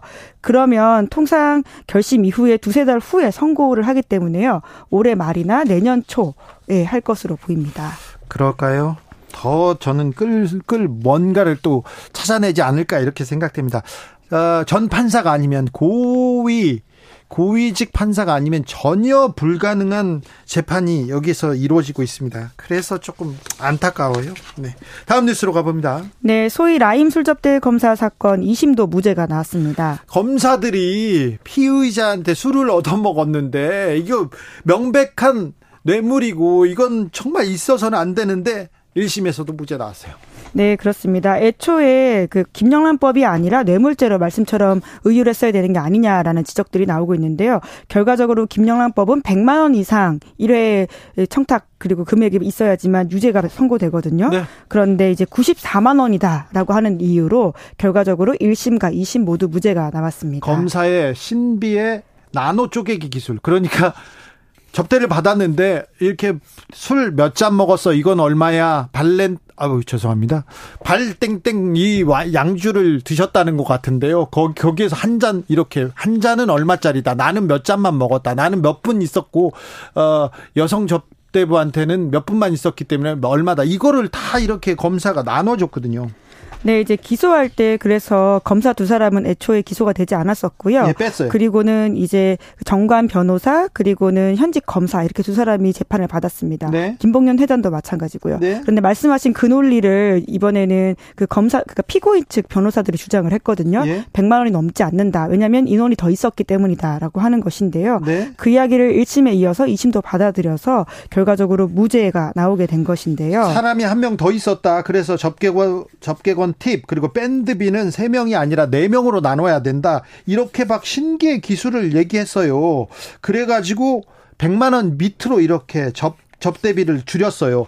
검사들이 이런 말도 안 되는 이 논리를 폈고요. 재판부에서 그냥 검사들의 논리를 들어준 거잖아요. 그러니까 지금 말씀하시는 게 검사가 좀 헷갈릴 수 있는데요. 그러니까 네. 피고인 측 검사를 말씀하시는 네. 거죠. 네. 검찰 재판을 진행했던 검찰은 그렇게 진행을 하진 않았었는데요. 결과적으로 이제 피고인 쪽 주장을 재판부가 손 들어주게 된 것인데요. 네. 이제 그럼에도 불구하고 이제 대법원까지 어떻게 결과가 나올지는 봐야 되겠지만 지금 해당 검사에 대한 징계도 진행되고 있지 않은 상황이거든요. 설사 94만 원이어서 무죄가 나온다고 하더라도 이게 적절한 행위는 아니라고 볼 수 있습니다. 아니죠. 아니죠. 룸사롱에서 예. 피의자한테 접대를 받았잖아요. 현직 검사가. 네. 그렇기 때문에 징계가 이제 필수적으로 필요한 상황으로 보이는데. 아직까지 징계도 안 했다고요? 네. 이제 형사재판 진행되고 있다라는 이유로 징계가 멈춰 있었는데요. 징계가 또 어떻게 될지도 좀 챙겨봐야 될 이슈인 것 같습니다. 검사의 도덕성은 그렇게 하찮습니까?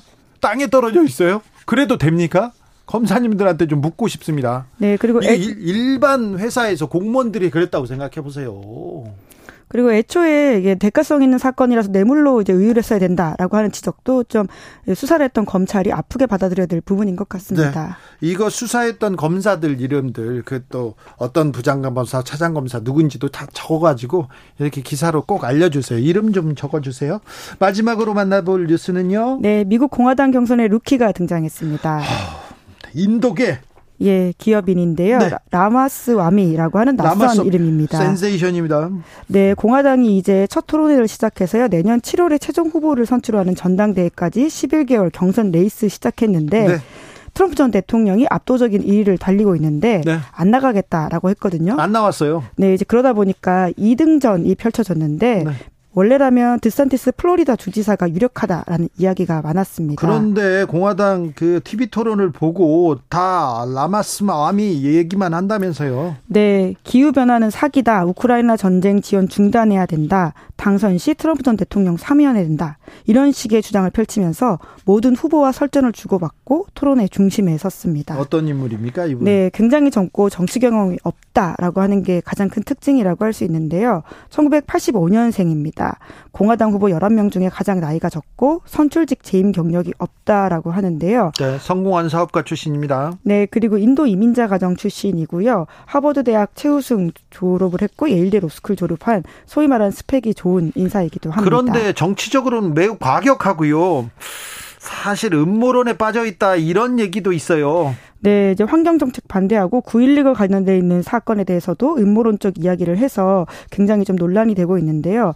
그러다 보니까 시청자들의 궁금증이 폭발을 해서 토론회 끝나고 구글에서 이 사람의 이름에 대해서 100만 회 이상 검색이 됐다라고 합니다. 네. 근데 좀 철자가 어렵다 보니까 틀린 철자까지 합치면 아마 그 이상일 거다라는 예측이 나오고 있습니다. 트럼프 전 대통령을 매우 존경하는 사람이랍니다. 근데 참 웃겼어요. 트럼프 전 대통령은 뭐 나는 압도적으로 1위에서 안 나가 이렇게 TV 토론 거부했어요? 네, 자기가 재임 기간 업적은 사람들이 이미 너무 잘 알고 있다라고 하면서 오히려 보수 언론인인 터커 칼슨과 사전에 녹화한 인터뷰로 가름을 했었는데요. 아무래도 자기 입장에서 마이너리그이다 보니까 나가지 않는 게 더 각이 선다라고 본 것 같습니다. 그리고는요, 검찰청의 유치장에서 머그샷 찍었죠? 네, 그 머그샷이 이제 공개가 돼서 더욱더 화제가 됐었는데 이걸로 또 돈범이다. 머그샷은 이게 범죄 혐의자들, 범죄자들이 검찰청이나 구치소에 가가지고 사진 찍는 거 있지 않습니까? 근데 거기서 뾰로통한 표정을 짓더니 그걸 가지고 뭘 만들어서 팔아요, 굿즈를. 네, 굉장히 화가 나고 째려보는 모습이었는데 그걸로 티셔츠, 컵 이런 것들을 만들어서요. 이틀 만에 한국 돈으로 100억 넘게 돈을 벌었다라고 합니다. 하나가 싸지도 않거든요. 10,000원대 후반에서 40,000원대 후반 중반 정도의 가격인데 그게 순식간에 팔려가지고요. 굉장한 인기를 모았다라고 하는데 오히려 이러한 트럼프 전 대통령 기소가 공화당 지지자들한테 더욱더 지지세를 모으는 모습입니다. 이 저 사법 리스크를 기회로 만들어가지고 지금 계속해서 달려가고 있습니다. 시사인 김은지 기자와 함께했습니다. 감사합니다. 네, 고맙습니다. 교통정보센터 다녀올게요. 임초희 씨.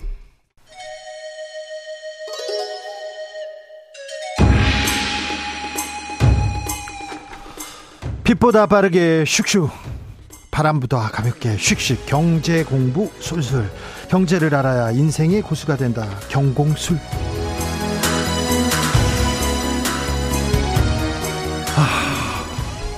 중요한 분 모셨습니다. 경공술 오늘 주진우 라이브의 경제 선생님은 이창민 교수입니다. 안녕하세요. 네, 안녕하세요. 잘 계시죠? 네, 뭐 그럭저럭. 네.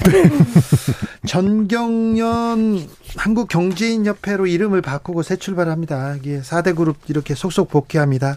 그래서요, 전경련 왜 지금 부활하는가? 그리고 과거 정경유착의 대명사였는데 이 고리 끊을 수 있을까 이렇게 알아보려고 경제개혁연구소 부소장님 이창민 교수님 모셨습니다.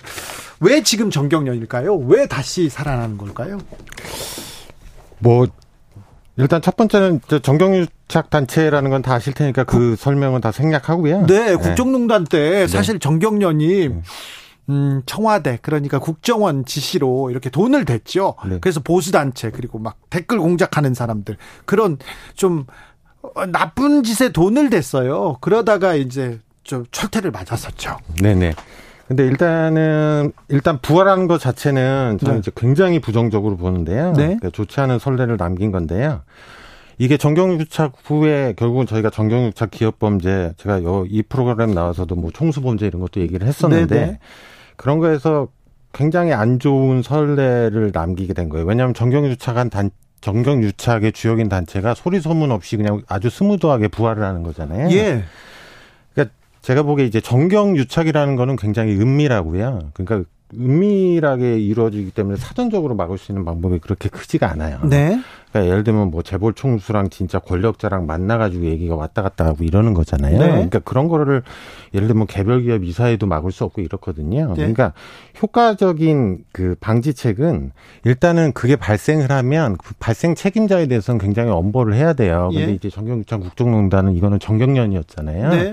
근데 정경유착을 다시 살려준 거는 이거는 마치 저희가 이제 재벌 총수들 막 배임 행령하고 나서 그거 저지르고 나서도 다 집행유예로 빼줘가지고 네. 이런 효과랑 굉장히 동일하다고 보여져요. 그래서 그다음에 이제 저는 또 이게 단순히 정경유착의 문제만 아니라 예전에 정경련이 잘못한 게 뭐가 있냐를 생각을 해보시면 네. 방금 말한 재벌 총수들 범죄 있을 때 네. 감옥 보내지 말라고 주로 여론전을 폈던 게 정경련입니다. 그렇죠. 네. 그리고 정경련에서 이상하진 않습니다만 자기 나름대로 요상한 여론조사나 경제효과 이런 얘기를 많이 했어요. 예, 엄청 많이 했죠. 그래가지고 재벌 총수 편을 들었습니다. 재벌도 네. 아니고 주로 네. 총수 편. 네.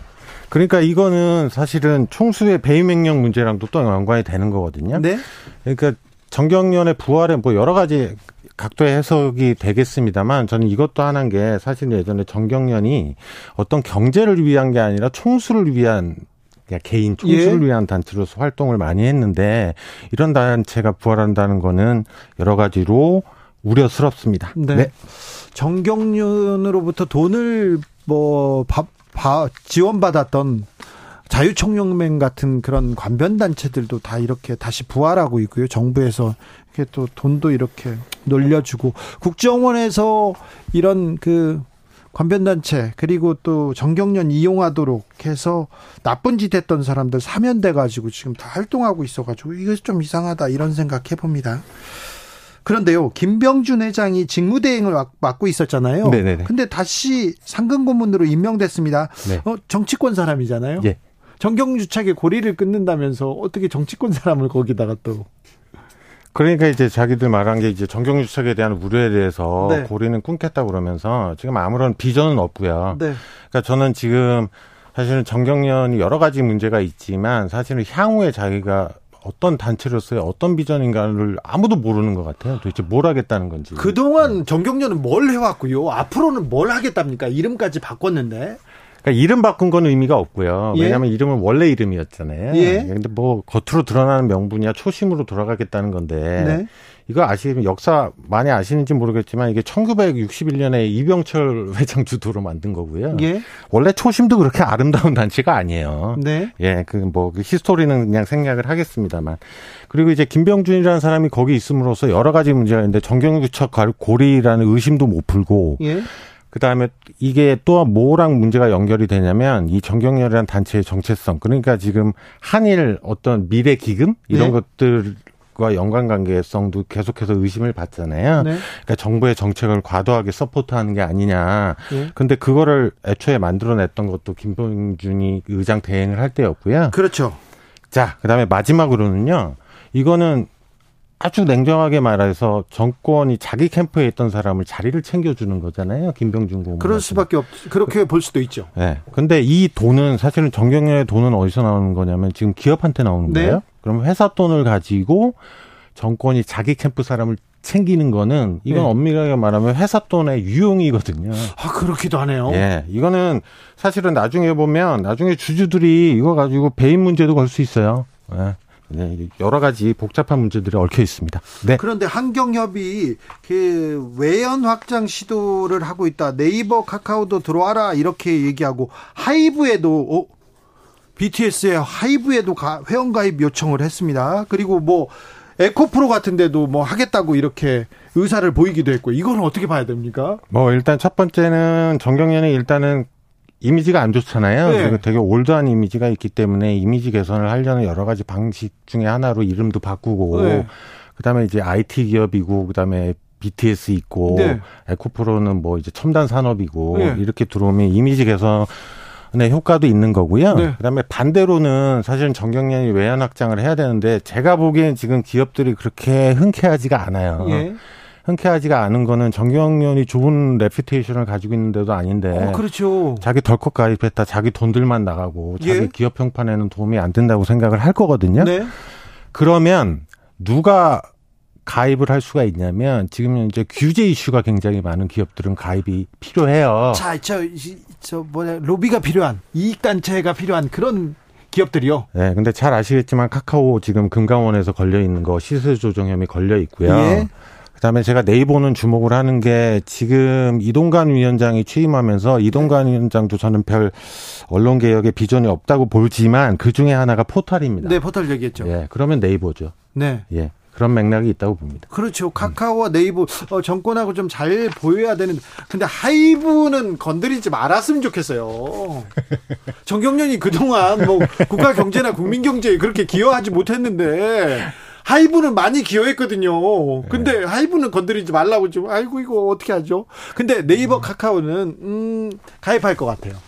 제 생각에는. 예, 네, 가입할 유인이 있죠. 본인들이. 그렇죠. 이유가 있죠. 예. 네. 네. BTS는 건드리지 말았으면 이렇게. 예, 저도 건드리지 말았으면 좋겠습니다. 네. 경총 대한상의 무역협회가 있는데 굳이 정경련까지 만들어야 될까요? 왜 다시 살렸을까요? 일단 저는 만들 필요가 없다고 생각을 하고요. 네. 왜냐하면 재계 이익 단체들은 이미 많잖아요. 네. 그리고 정경련은 독특하게 이제 거대 기업이나 예전에 총수의 이익을 대변을 했었고요. 네. 이렇게 되면 만들 필요가 없는데, 만들 필요가 없는 게 포인트인데, 이제 더 중요한 거는. 그러니까 사람들이 정경련이 재계이익단체로서의 부활의 명분이 부족하다는 걸 알아요. 예. 그리고 정경련도 그걸 압니다. 네. 제가 보기에. 네.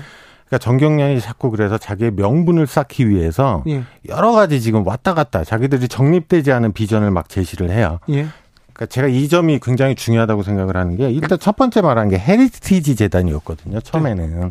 이건 공화당에 이게 보스 싱크탱크 아닙니까? 네. 그러니까 보스 싱크탱크로 굉장히 유명한데요. 네. 헤리티지가 이제 이거를 들고 나오니까 너희들은 그럼 완전히 보수적 편향이냐, 네. 정권을 지지하는 단체로 가겠다는 이런 비판을 의식을 하잖아요. 네. 그러니까 이제 그 다음에 들고 나온 게 CSIS라고 국제 전략 문제 연구소죠. 예. 예. 이건 아예 성격이 다른데요. 이건 완전히 성격이 또 달라요. 네. 근데 이거는 사실은 제가 보기에는 헤리티지만큼의 어떤 정치적 예를 들면 굉장히 보수, 공화당 성향이다라는 평판을 가지고 있지는 않아요. 예. 뭐 일부에서는 그렇게 평가를 하기도 하지만 이제 이게 그래서 자기들이 명분을 쌓기 좋겠다고 지금 던졌어요. 예. 근데 문제는 여태까지 정경련이 이런 걸 해본 적이 없거든요. 그렇죠. 네. 아예 다른 단체인데. 아예 다른 단체고요. 네. 그다음에 거기는 아시겠지만은 CSIS는 국가 안보, 외교 네. 이런 거에 완전히 전문화된 거예요. 전문가들이 거기에 논문 쓰고 세미나하고 뭐 이런 거 발표하고 그러는 데인데. 네. 그렇게 되면 만약에 지금 제가 보기엔 재계에서는 무슨 생각이 들 것 같냐면 아니 도대체 정경련을 어떻게 만들 거냐. 예. 정경련이 그럼 우리의 이익을 대변하는 단체일 거냐. 이거는 무슨 공공성격의 싱크탱크로 갈 거냐. 이건 완전히 불확실성만 커진 거예요. 예. 그러니까 제가 보기엔 재계에서 어떻게 스탠스를 취하게 되냐면 지금 일단은 뭐 가입하라고 하도 드라이브를 하니까 가입은 했는데 활동은 안 하겠다. 회비는 안 내겠다. 지켜보겠다. 이런 스탠스가 나오는 거거든요. 예. 그러니까 그 단체에 대한 불확실성이 너무 커지니까. 예. 전 이게 근데 굉장히 문제고요. 그래서 저는 일단은 대기업들은 어쩔 수 없이 지금 뭐 어쩔 수 없다고 생각을 하지도 않지만 어쩔 수 없이 복귀는 했습니다만 이런 불확실성이 해소되기까지 어떠한 행동도 하지 말아야 된다고 봐요. 네. 저는. 네. 한경협에서 뭐 네. 윤리헌장 이런 거 발표했어요. 그런데 정경유착 재발 방지 대책 같은 것도 발표하는 것 같은데 좀 어찌 보십니까? 아, 윤리원장은요, 네. 뭐, 저는 뭐 좀 세게 말하면 이스나마나한 것. 예. 네. 이스나마나인데 이건 제 주장이 아니고요. 예. 무슨 문제만 터지면은 기업들이 삼성도 준법감시위원회 만들었잖아요. 네네. 그래서 삼성 준법감시위원회도 이번에 사전적으로 못 틀어막은 거잖아요. 네네네. 네. 뭐 그러니까 준법감시위원회도 이제 역할을 방기된 거고요. 네. 그러니까 어떤 이름만 그럴듯한 제도나 그다음에 헌장, 코드 이거는 말로 원칙이잖아요. 우리는 깨끗해져야 된다는 원칙을 제시하는 건데 네. 이거는 모든 연구들이 보여주는 건 뭐냐면 이거는 그냥 가지고 있어야 되는 디폴트예요. 네. 이게 무슨 정경유착을 방지하고 범죄를 방지하는데 효과가 있다는 건 없어요. 네. 그거는 중요한 건 뭔가 문제가 터지면 그 책임자에 대한 명확한 처벌이고요. 그냥 그것과 함께 윤리원장 코드는 디폴트로 있어야 되는 겁니다. 저는 전혀 의미 없는 거라고 봅니다. 네. 강제징용 해법을 이렇게 또 내기도 했어요. 전경련, 한경협이. 이 문제에 대해서도 조금 얘기가 나올 것 같은데. 네네네. 그게 저는 그 CSIS랑 아까 말한 거랑 연결되는 거예요. 예. 지금 계속 명분을 찾고 있고요. 명분 쌓기. 명분 쌓기도 되는데 저는 이게 굉장히 많은 문제를 발생을 시킬 건데 일단 저는 향후에 좀 언론에서 주목해야 되는 게 과연 정경련이 이렇게 가겠다면 자기들 재원 구조를 어떻게 할 건지에 대해서 명확해져야 돼요. 네. 왜냐하면 CSIS는 외교 안보 쪽이기 때문에요. 제가 아주 최근 자료는 못 찾아봤지만 펀딩 구조가요. 예. 기업들한테도 한 30% 언저리, 그다음에 정부한테도 어느 정도 받고요. 네. 그다음에 재단한테도 어느 정도 받고. 그러니까 재원 구조가 굉장히 이렇게 분산돼 있어요. 네. 그러니까 그 안에서의 체크 앤 밸런스도 일어나고, 그러니까 그 안에서 자기들이 어떤 뉴트럴하게 갈 수 있는 기반이 되는 거예요. 네. 근데 이거는 뭐냐면 지금 정경련은 거의 다 100% 기업이잖아요. 그렇죠. 네. 근데 예를 들면 기업들한테 받아가지고 외교 안보 이슈에 대해서 띵크탱크처럼 행동을 하겠다? 그러면 그건 기업들이 거기다 돈을 내야 되는 이유가 뭐가 있나요? 제가 보기에. 아니, 또 기업들이 정부 보고서를 쓰기는 하는데 네. 네, 기업의 이익에 맞춰서 쓸 수도 있겠죠. 네, 자, 미국 정계의 발이 넓은 류진 풍산 회장이 총수가 됐습니다. 신임 회장으로 올랐습니다. 한경협에. 이 부분은 어떻게 보세요? 글쎄요. 일단은 제가 보기에는 4대 거대 그룹에서 맡아주면 좋은데 네. 누구도 안 하려고 그랬을 거라는 가정이 하나가 있고요. 네. 네. 일단 두 번째는 외교 쪽에 굉장히 네트워크나 이런 것들을 많이 말씀을 하시는데 네. 그런 것들이 지금과의 여러 가지 정경련 부활에 자기들이 찾는 네. 정당성 이런 것들과 연결이 되는 정도라고 생각합니다. 알겠습니다. 네. 정경련, 그러니까 이게 기업체에서 돈 걷어가지고 정권에 나쁜 짓 하는데 이렇게 마중물대주고 이런 정경 유착의 고리는 끊어야 된다. 이거는 절대 이 역사는 끝내야 된다. 이렇게 막 강조하던 사람이 있었어요. 윤석열 검사였어요. 그런데 이 정경련 부활, 네네. 이 정부에서 일단 김병준이라는 굉장히 실세가 거기에 갔고요. 그리고 정경련의 부활을 이 윤석열 정부에서 바라는 거 아닙니까? 그러니까 지금 돌아가는 정황은 결국은 그렇게밖에 그런 합리적 의심이 충분히 가능한 것 같아요. 그러니까 제가 말한 첫 번째 근거는 지금 예를 들면 그러니까 나눠서 얘기를 하면은요. 정경련 측에서는 자기 나름대로의 비전이 명확히 있어야 되잖아요. 부활을 하려면. 네. 근데 그런 거에 대해서 설득력 있는 비전이 있는 것도 아니고 하루아침에 헤리티지에서 CSIS로 가버리고 네. 그거는 원래들 자기들이 깊이 고민한 플랜이 없었다는 증거. 그렇죠. 이게 말이 안 되죠. 그다음에 두 번째는 재계 쪽에서 보면 제가 보기엔 재계에서 나오는 직접적으로는 재계가 정권하고 파이팅을 할 수는 없잖아요. 네. 근데 나오는 워딩을 보면 자기들은 그냥 뜨거운 감자인 거예요. 그러니까 이게 정권이 드라이브하는 것들이니까 재가입은 해야 되는데 자기들이 보기엔 자기의 기업이익이나 이런 것들에 대해서는 크게 도움이 안 될 것 같고 네. 그러니까 자기들도 소위 말하는 편익 분석, 베네핏 코스트 분석을 다 했을 거 아니에요. 네. 이런 면에서의 재계도 어정쩡한 입장을 취하는 거 봐서는 네. 네, 사실은 이제 그런 식의 합리적 의심은 충분히 가능하다고 생각합니다. 네. 네. 추석이 6일 연휴가 된다고 합니다. 보통 인건비가 지금 하루 이렇게 늘어나면 인건비가 4조가 넘게 더 투입된다고 하는데 주로 이렇게 재계에서는 반대하는데 이번에는 찬성하고 나섰어요. 네. 어찌 보셨어요? 뭐 그 기사는 제가 못 봤는데요. 네. 지금의 전반적인 모두가 좀 그렇게 가는 거겠죠. 왜냐면 네. 지금 기업들이 재계가 네. 정부한테 이렇게 잘 보이고 싶어서 그런가요? 예, 뭐 그런 거죠. 그리고 정권 초반이기도 하고요. 네. 그다음에 여러 가지 뭐 윤석열 대통령의 정체성, 네. 뭐 친기업일까 과연, 뭐 이런 거에 대한 의구심, 뭐 그런 거 다 안 풀린 것도 있고. 예. 그다음에 중요한 건 지금 제가 보기엔 재계가 계속해서 좀 불안감을 가질 수밖에 없는 거는 이 정권이 뭘 하려는지가 분명하지가 않고, 근데 중요한 거는 내년 총선이 있잖아요. 네. 그럼 총선 결과에 따라서 또 전국이 확 뒤바뀔 거기 때문에 지금 그냥 불확실성에서 계속해서 뭔가를 뭐라 그럴까요? 계속해서 그냥 쳐다보는 형국? 네. 이런 것 같습니다. 알겠습니다. 네. 10월 2일을 임시 공휴일로 정부와 여당에서 추진하고 있습니다. 근데 아직 확정은 아닙니다. 네, 확정되면 다시 말씀드리겠습니다. 최수현님께서는 하이브는 건들면 아미들에게 혼납니다. 얘기하는데 정경련과 하이브라 이거 참 콜라보레이션 별로 좋지 않다 이런 생각해봅니다. 이창민 교수님하고 얘기 나눴습니다. 감사합니다. 네, 감사합니다. 네, 주진우 라이브 여기서 인사드립니다. 저는 내일 오후 5시 5분에 돌아오겠습니다. 지금까지 주진우였습니다.